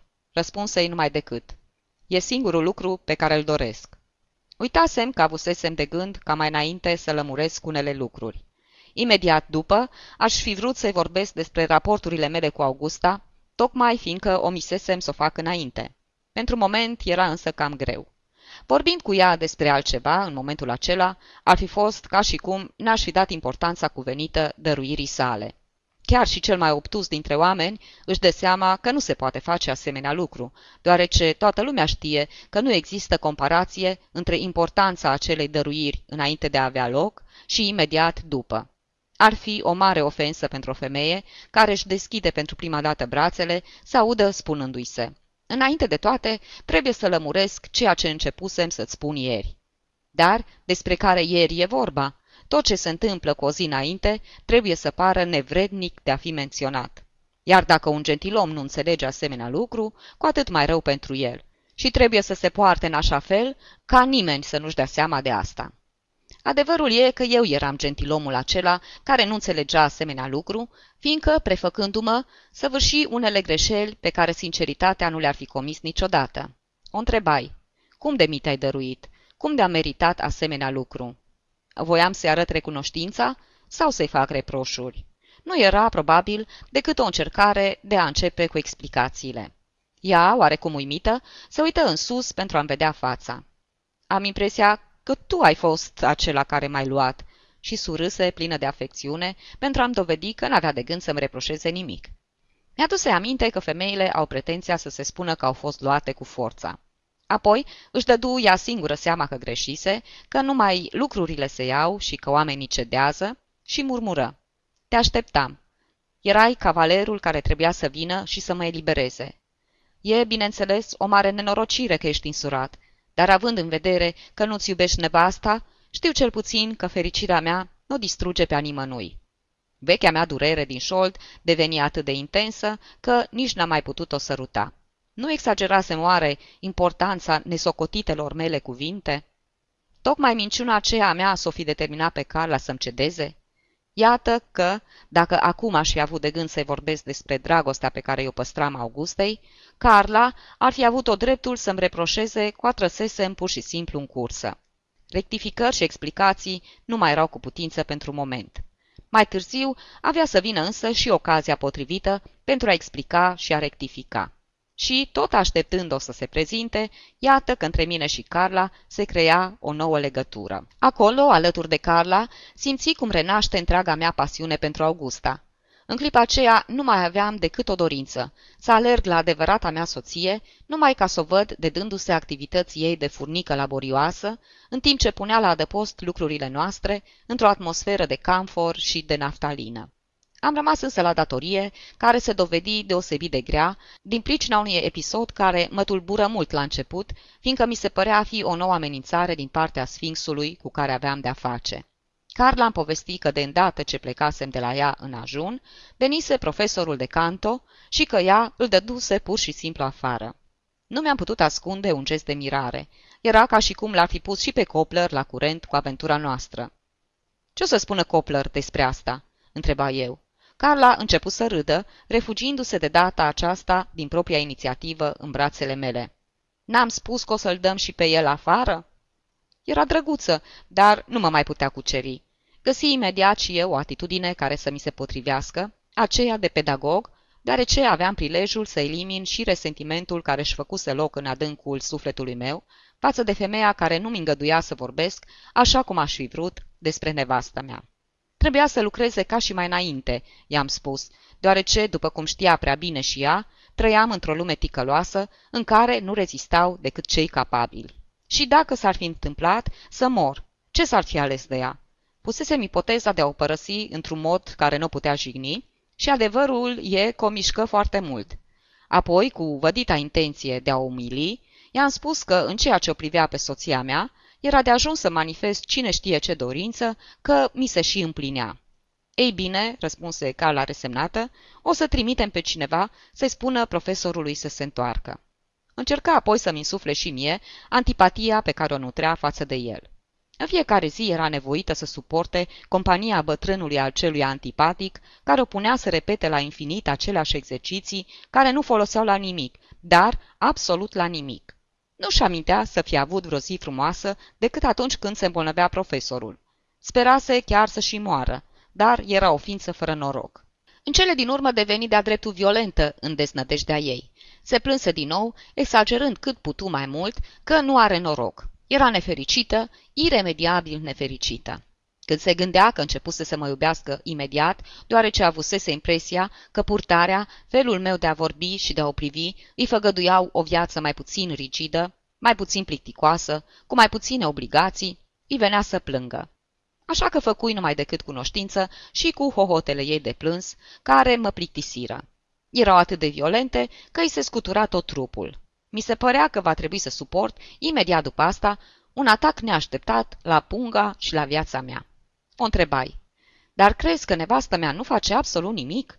În timp ce noi stăm de vorbă, ea își otrăvește plămânii cu camfor și cu naftalină. Carla suspină. Lucruri, mobile, haine, ferice de ea. Iritat îmi trecu prin gând că ar fi vrut poate să alerg să cumpăr toate lucrurile acelea, numai pentru a-i oferi ocupația favorită. Nu-mi dădui, slavă Domnului, enervarea pe față și ascultai de glasul datoriei care striga. Mângâie-o pe beata copilă care ți s-a dăruit. O mângâiai. Îmi trecui ușurel mâna peste părul ei. Suspinele îi se potoliră și lacrimile începură să-i curgă din belșug, nereținute, ca ploaia care urmează furtunii. Ești primul meu amant, mai spuse, și sper că o să mă iubești și de acum înainte. Mărturisirea aceea, cum că eram cel din tâi amant al ei, avertisment care pregătea locul celui de-al doilea, nu mă mișcă prea mult. Era o declarație care venea cu întârziere, pentru că de o bună jumătate de oră părăsisem subiectul acesta. Și apoi era o nouă amenințare. O femeie crede că are toate drepturile asupra primului ei amant. Își șopti încetișor la ureche. Și tu ești prima mea amantă, de când m-am însurat. Dulceața glasului masca încercarea de a pune semnul egalității între cele două părți. Puțin după aceea o părăsi, deoarece n-aș fi vrut să întârzi la masă cu niciun preț. Înainte de a pleca, scoase iarăși din buzunar plicul bunelor intenții, cum îi spuneam eu, din pricină că fusese creat de o optimă intenție. Simțeam nevoia să plătesc pentru a mă simți mai liber. Carla, cu blândețe, refuză din nou banii și atunci eu mă înfuria îngrozitor, dar reuși să-mi stăpânesc mânia. Îi spusei câteva cuvinte foarte dulci, urlând însă. Strigam ca să nu o lovesc, dar nimeni nu și-ar fi putut da seama de asta. I-am spus că, posedând-o, îmi îndeplinisem una din cele mai mari dorințe și că acum voiam să am senzația că o posed încă și mai mult, suportând întreținerea ei în întregime. Așa că trebuia să evite să mă înfurie, căci asta îmi făcea foarte rău. Fiindcă doream să plec cât mai repede, rezumai în câteva cuvinte concepția aceasta mea, care, așa strigată, deveni foarte aspră. Ești amanta mea. Asta înseamnă că întreținerea ta mă privește. Carla, înspăimântată, încetă să se împotrivească și luă plicul, în timp ce se uita la mine neliniștită, încercând să-și dea seama ce era adevărat. Urletul meu de ură sau cuvântul de dragoste cu care îi acordam tot ceea ce-și dorise. Se mai liniști puțin când, înainte de a pleca, i-a atins-i fruntea cu buzele. Pe scări mă încercă bănuiala că, văzându-se cu atâția bani și auzind că îmi luasem sarcina să asigur viitorul, avea să-l dea afară și pe Copler, în caz că ar fi trecut pe la ea în după amiaza aceea. Aș fi vrut să urc din nou scările ca să o rog să nu mă compromită printr-un asemenea gest. Dar nu mai era timp și o luai la goană. Mi-e teamă că medicul care va citi manuscrisul acesta al meu are să spună că și Carla ar fi fost un subiect interesant pentru psihanaliză. S-ar putea să îi se pară că dăruirea aceea, precedată de alungarea profesorului de canto, ar fi fost prea grăbită. Chiar și mie mi se părea că, drept răsplata dragostei sale, se aștepta la prea mari concesii din partea mea. A fost nevoie de multe, dar de multe luni, ca să o pot înțelege mai bine pe biata fată. E posibil să-mi fi cedat numai pentru a scăpa de tutela lui Copler, atât de iritantă, și trebuie să fi încercat o foarte dureroasă surpriză când și-a dat seama că se dăruise zadarnic, deoarece îi se pretindea să facă mai departe tocmai ceea ce îi plăcea mai puțin, adică să cânte. Era încă în brațele mele când aflase că trebuia să-și continue lecțiile de canto. De unde o mânie și o durere care nu izbuteau să-și găsească cuvintele potrivite. Din cu totul alte motive, rosteam și unul și altul cuvinte foarte stranii. Când începu să mă iubească, își recăpătă toată naturalețea pe care i-o răpise calculul. Eu, unul, nu mi-am găsit niciodată naturalețea alături de ea. Alergând spre casă, îmi spuneam încă, dacă ar ști cât de mult îmi iubesc nevasta, s-ar purta cu totul altfel. Când află, se purtă într-adevăr altfel. Afară la aer, respirai libertatea prin toți sporii, dar nu simți durerea de a o fi compromis. Până a doua zi era timp destul și aveam să găsesc poate un leac împotriva dificultăților care mă amenințau. Alergând spre casă, avui chiar curajul să atac ordinea socială, ca și cum ea ar fi fost vinovată de greșelile mele. Mi se părea că lucrurile ar fi trebuit orânduite în așa chip, încât să-ți dea din când în când voie, nu întotdeauna, să faci dragoste, fără nicio teamă de consecințe, chiar și cu femeile pe care nu le iubești deloc. De remușcare nici nu putea fi vorba măcar. De aceea am credința că remușcarea nu și are originea în regretul de a fi comis o acțiune reprobabilă, ci este pricinuită de viziunea propriei tale înclinații spre păcat. Partea superioară a trupului se apleacă să privească și să judece, cealaltă parte și o găsește diformă din care pricină simte un mare dezgust și acesta poartă numele de remușcare.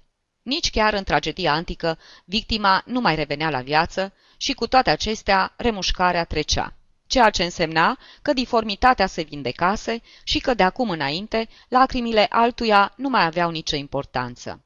Unde putea să-și afle loc remușcarea când eu alergam spre soția mea legitimă cu atâta bucurie și cu atâta dragoste? De multă vreme nu mă mai simțisem atât de curat. La masă, fără niciun efort, mă arătai vesel și afectuos cu Augusta. Și nicio notă discordantă nu se ivi între noi în ziua aceea. Nimic excesiv. Eram, așa cum trebuia să mă port, cu aceea care, cinstit și neîndoielnic, era femeia mea. Alteori am fost excesiv de afectuos, dar numai atunci când în mine se dădea vreo luptă între cele două femei, căci, exagerându manifestările de dragoste, era mult mai ușor să ascund Augustei că între noi se afla umbra, destul de puternică pentru moment, a unei alte femei. Pot să spun chiar că din pricina asta, Augusta mă prefera că nu eram în întregime și, în mod cu totul sincer, al ei. Chiar și eu eram puțin mirat de calmul meu și îl atribuiam faptului că izbutisem să o fac pe Carla să primească plicul bunelor intenții. Nu ca și avut impresia că în felul acela mi-aș fi achitat datoriile. Mi se părea însă că începusem să plătesc o indulgență. Dar, din nefericire, tot timpul cât au durat relațiile mele cu Carla, banii au rămas principala mea preocupare. Orice ocazie s-ar fi ivit, puneam ceva bani deoparte, într-un loc bine ascuns din biblioteca mea, pentru a putea face față oricărei pretenții amantei de care mă temeam atâta. Așa că banii aceia pe care Carla, părăsindu-mă, mi lăsă în întregime, folosiră la cu totul altceva. Trebuia să ne petrecem seara în casa socrului meu și să luăm parte la o cină de gală, la care nu erau invitați decât membrii familiei și care trebuia să înlocuiască tradiționalul banchet, preludiu la nunta ce urma să aibă loc peste două zile. Guido voia să profite, ca să se însoare, de îmbunătățirea stării lui Giovanni, de care era sigur că n-avea să dureze. Am pornit spre casa socrului împreună cu Augusta, destul de devreme după amiază.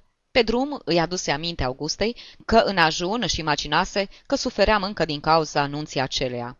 Se rușină că putuse avea asemenea bănuială, iar eu îi vorbi timp îndelungat despre nevinovăția mea.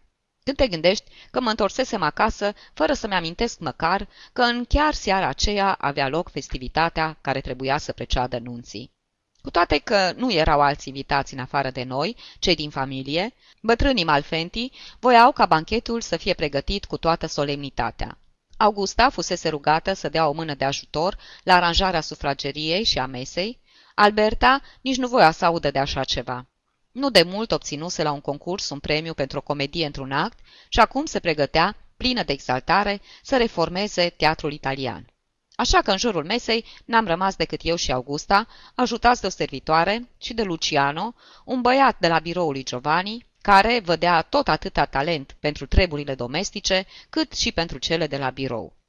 Am dat ajutor atât la aducerea florilor pe masă, cât și la împodobirea acesteia cu ele. Vezi, i-am spus Augustei glumind, că până și eu contribui la fericirea lor. Dacă mi-ar cere să le pregătesc patul nupțial, aș face-o cu tot atâta seninătate.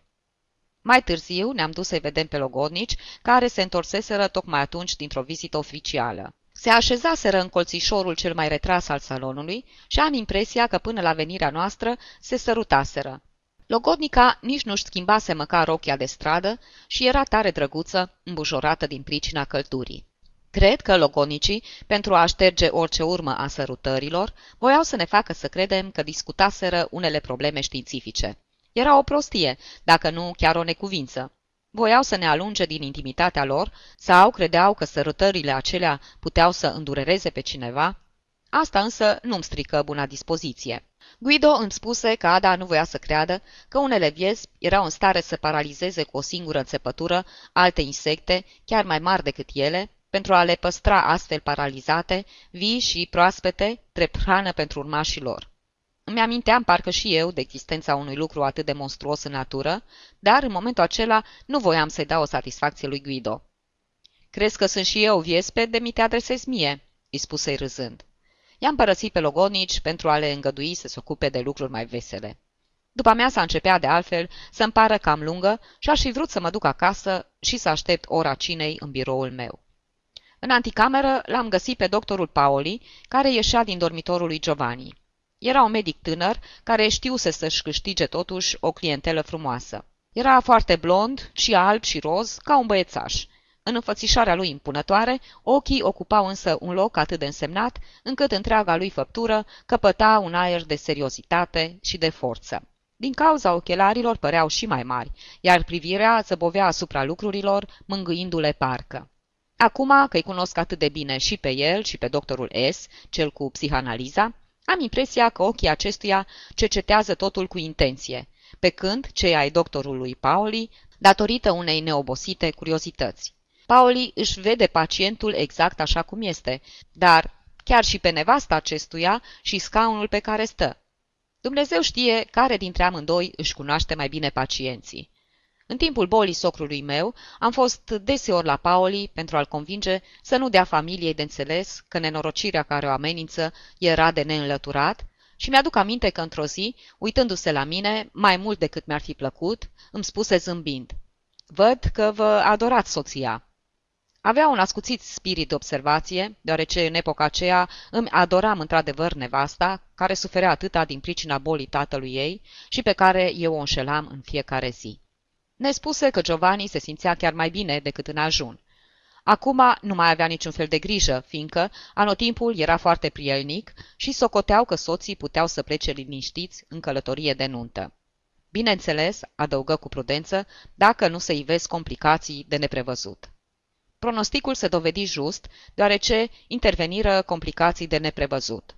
În clipa în care ne luam rămas bun, își aduse aminte că îl cunoșteam pe un oarecare Copler, la căpătâiul căruia fusese chemat chiar în ziua aceea pentru o consultație. Îl găsise în comă uremică. Povesti că paralizia fusese precedată de o îngrozitoare durere de dinți.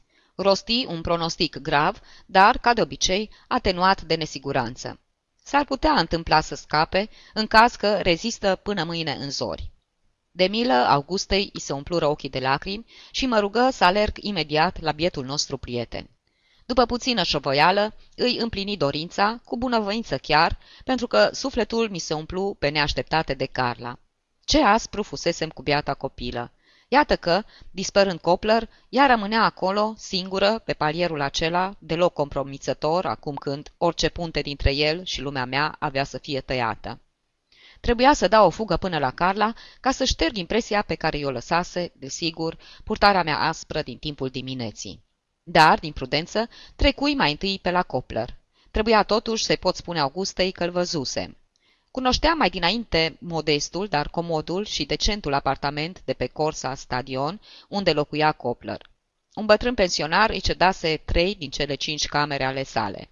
Mă primi chiar acesta, un domn voluminos, cu ochii roșii, care gâfâia și umbla neliniștit de colo până colo, printr-un coridor scurt și întunecos. Îmi povesti că medicul curant plecase cu puțin înainte, după ce constatase că bolnavul intrase în agonie.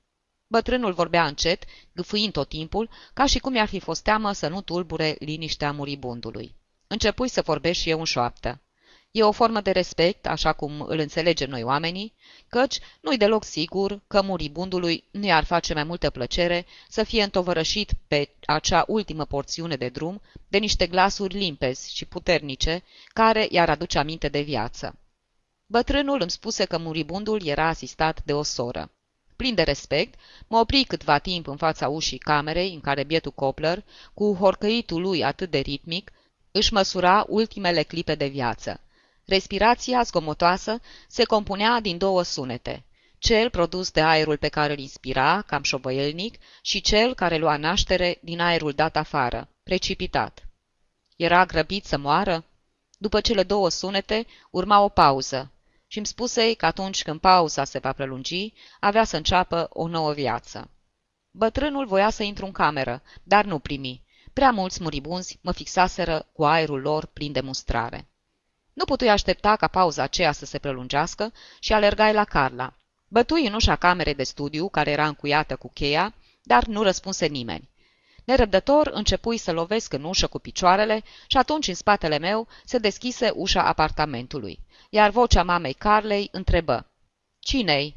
Apoi bătrâna, temătoare, ieși afară și când în lumina gălbuie care venea din bucătărie mă recunoscu, Băgai de seamă că fața i se acoperise de o roșață puternică, reliefată de albeața imaculată a părului.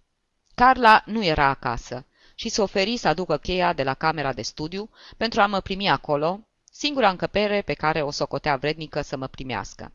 Dar îi spusei să nu se deranjeze, intrai în bucătărie și mă așezai fără fasoane pe un scaun de lemn. În soba de gătit, sub o oală, ardea o modestă grămăjoară de cărbuni. Am îndemnat-o să nu neglijeze pregătirea cinei din pricina mea. Mă asigură că așa va și face. Fierbea niște fasole care nu era niciodată prea fiartă.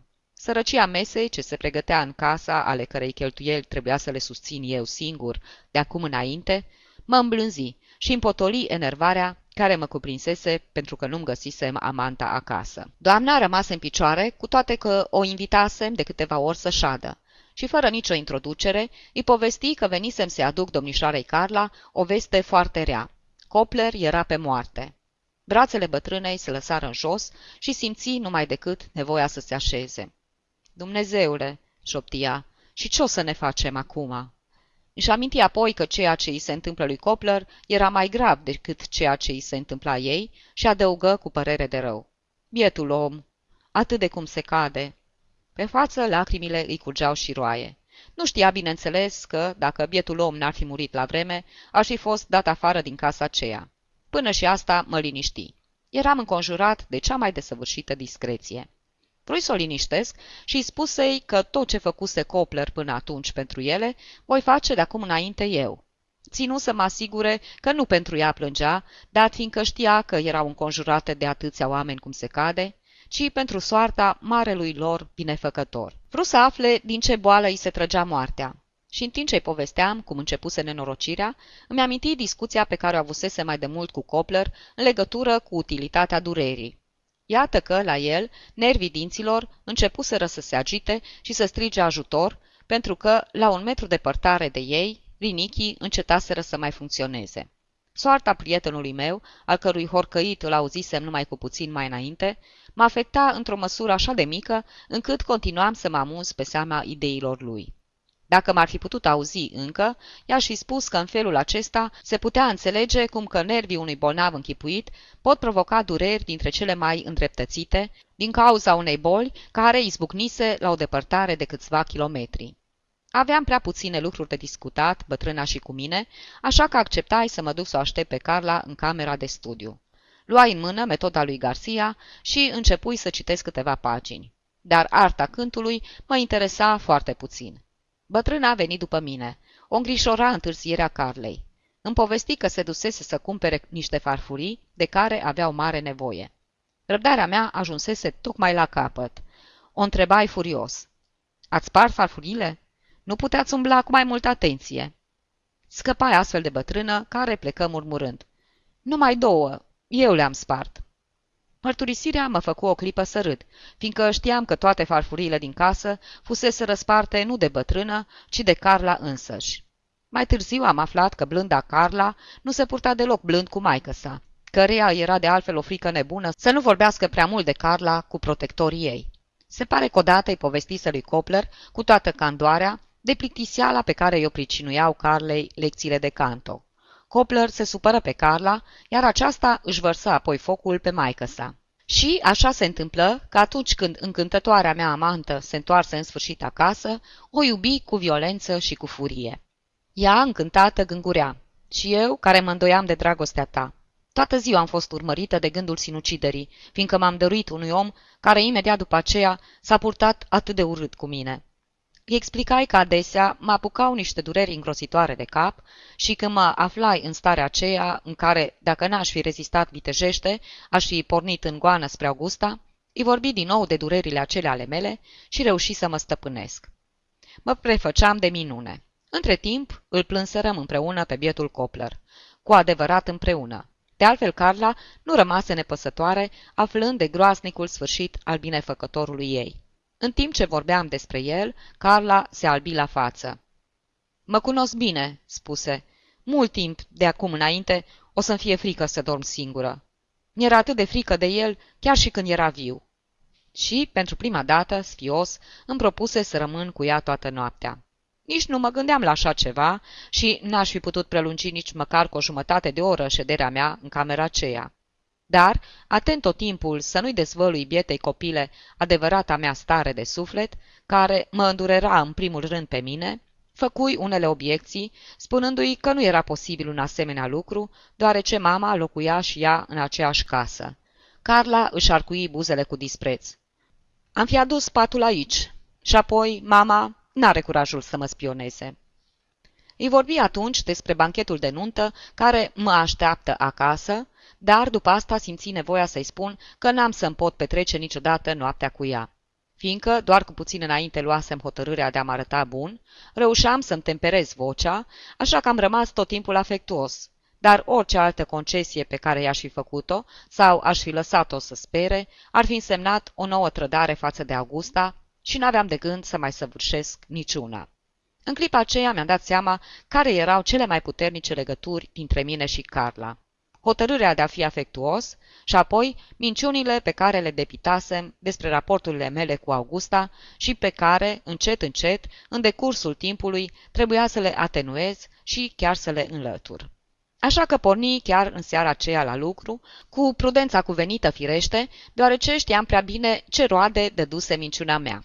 Îi spusei că sunt adânc pătruns de îndatoririle față de nevasta mea, o femeie atât de vrednică de stimă, încât ar fi meritat de sigur să fie iubită mai mult, așa că n-aș fi vrut să afle niciodată conșel. Carla mă îmbrățișă. Așa te iubesc, bun și blând, cum te-am presimțit chiar de la început. N-am să încerc niciodată să-i fac vreun rău bietei tale soții. Nu-mi plăcea să aud spunându-i Augustei biata de ea, dar îi eram recunoscător sărmanei Carla pentru bunătatea ei. Era frumos din partei că nu ura pe nevastă mea.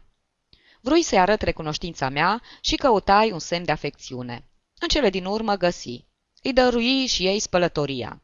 Îi îngădui, adică, să nu-l mai cheme înapoi pe profesorul de canto.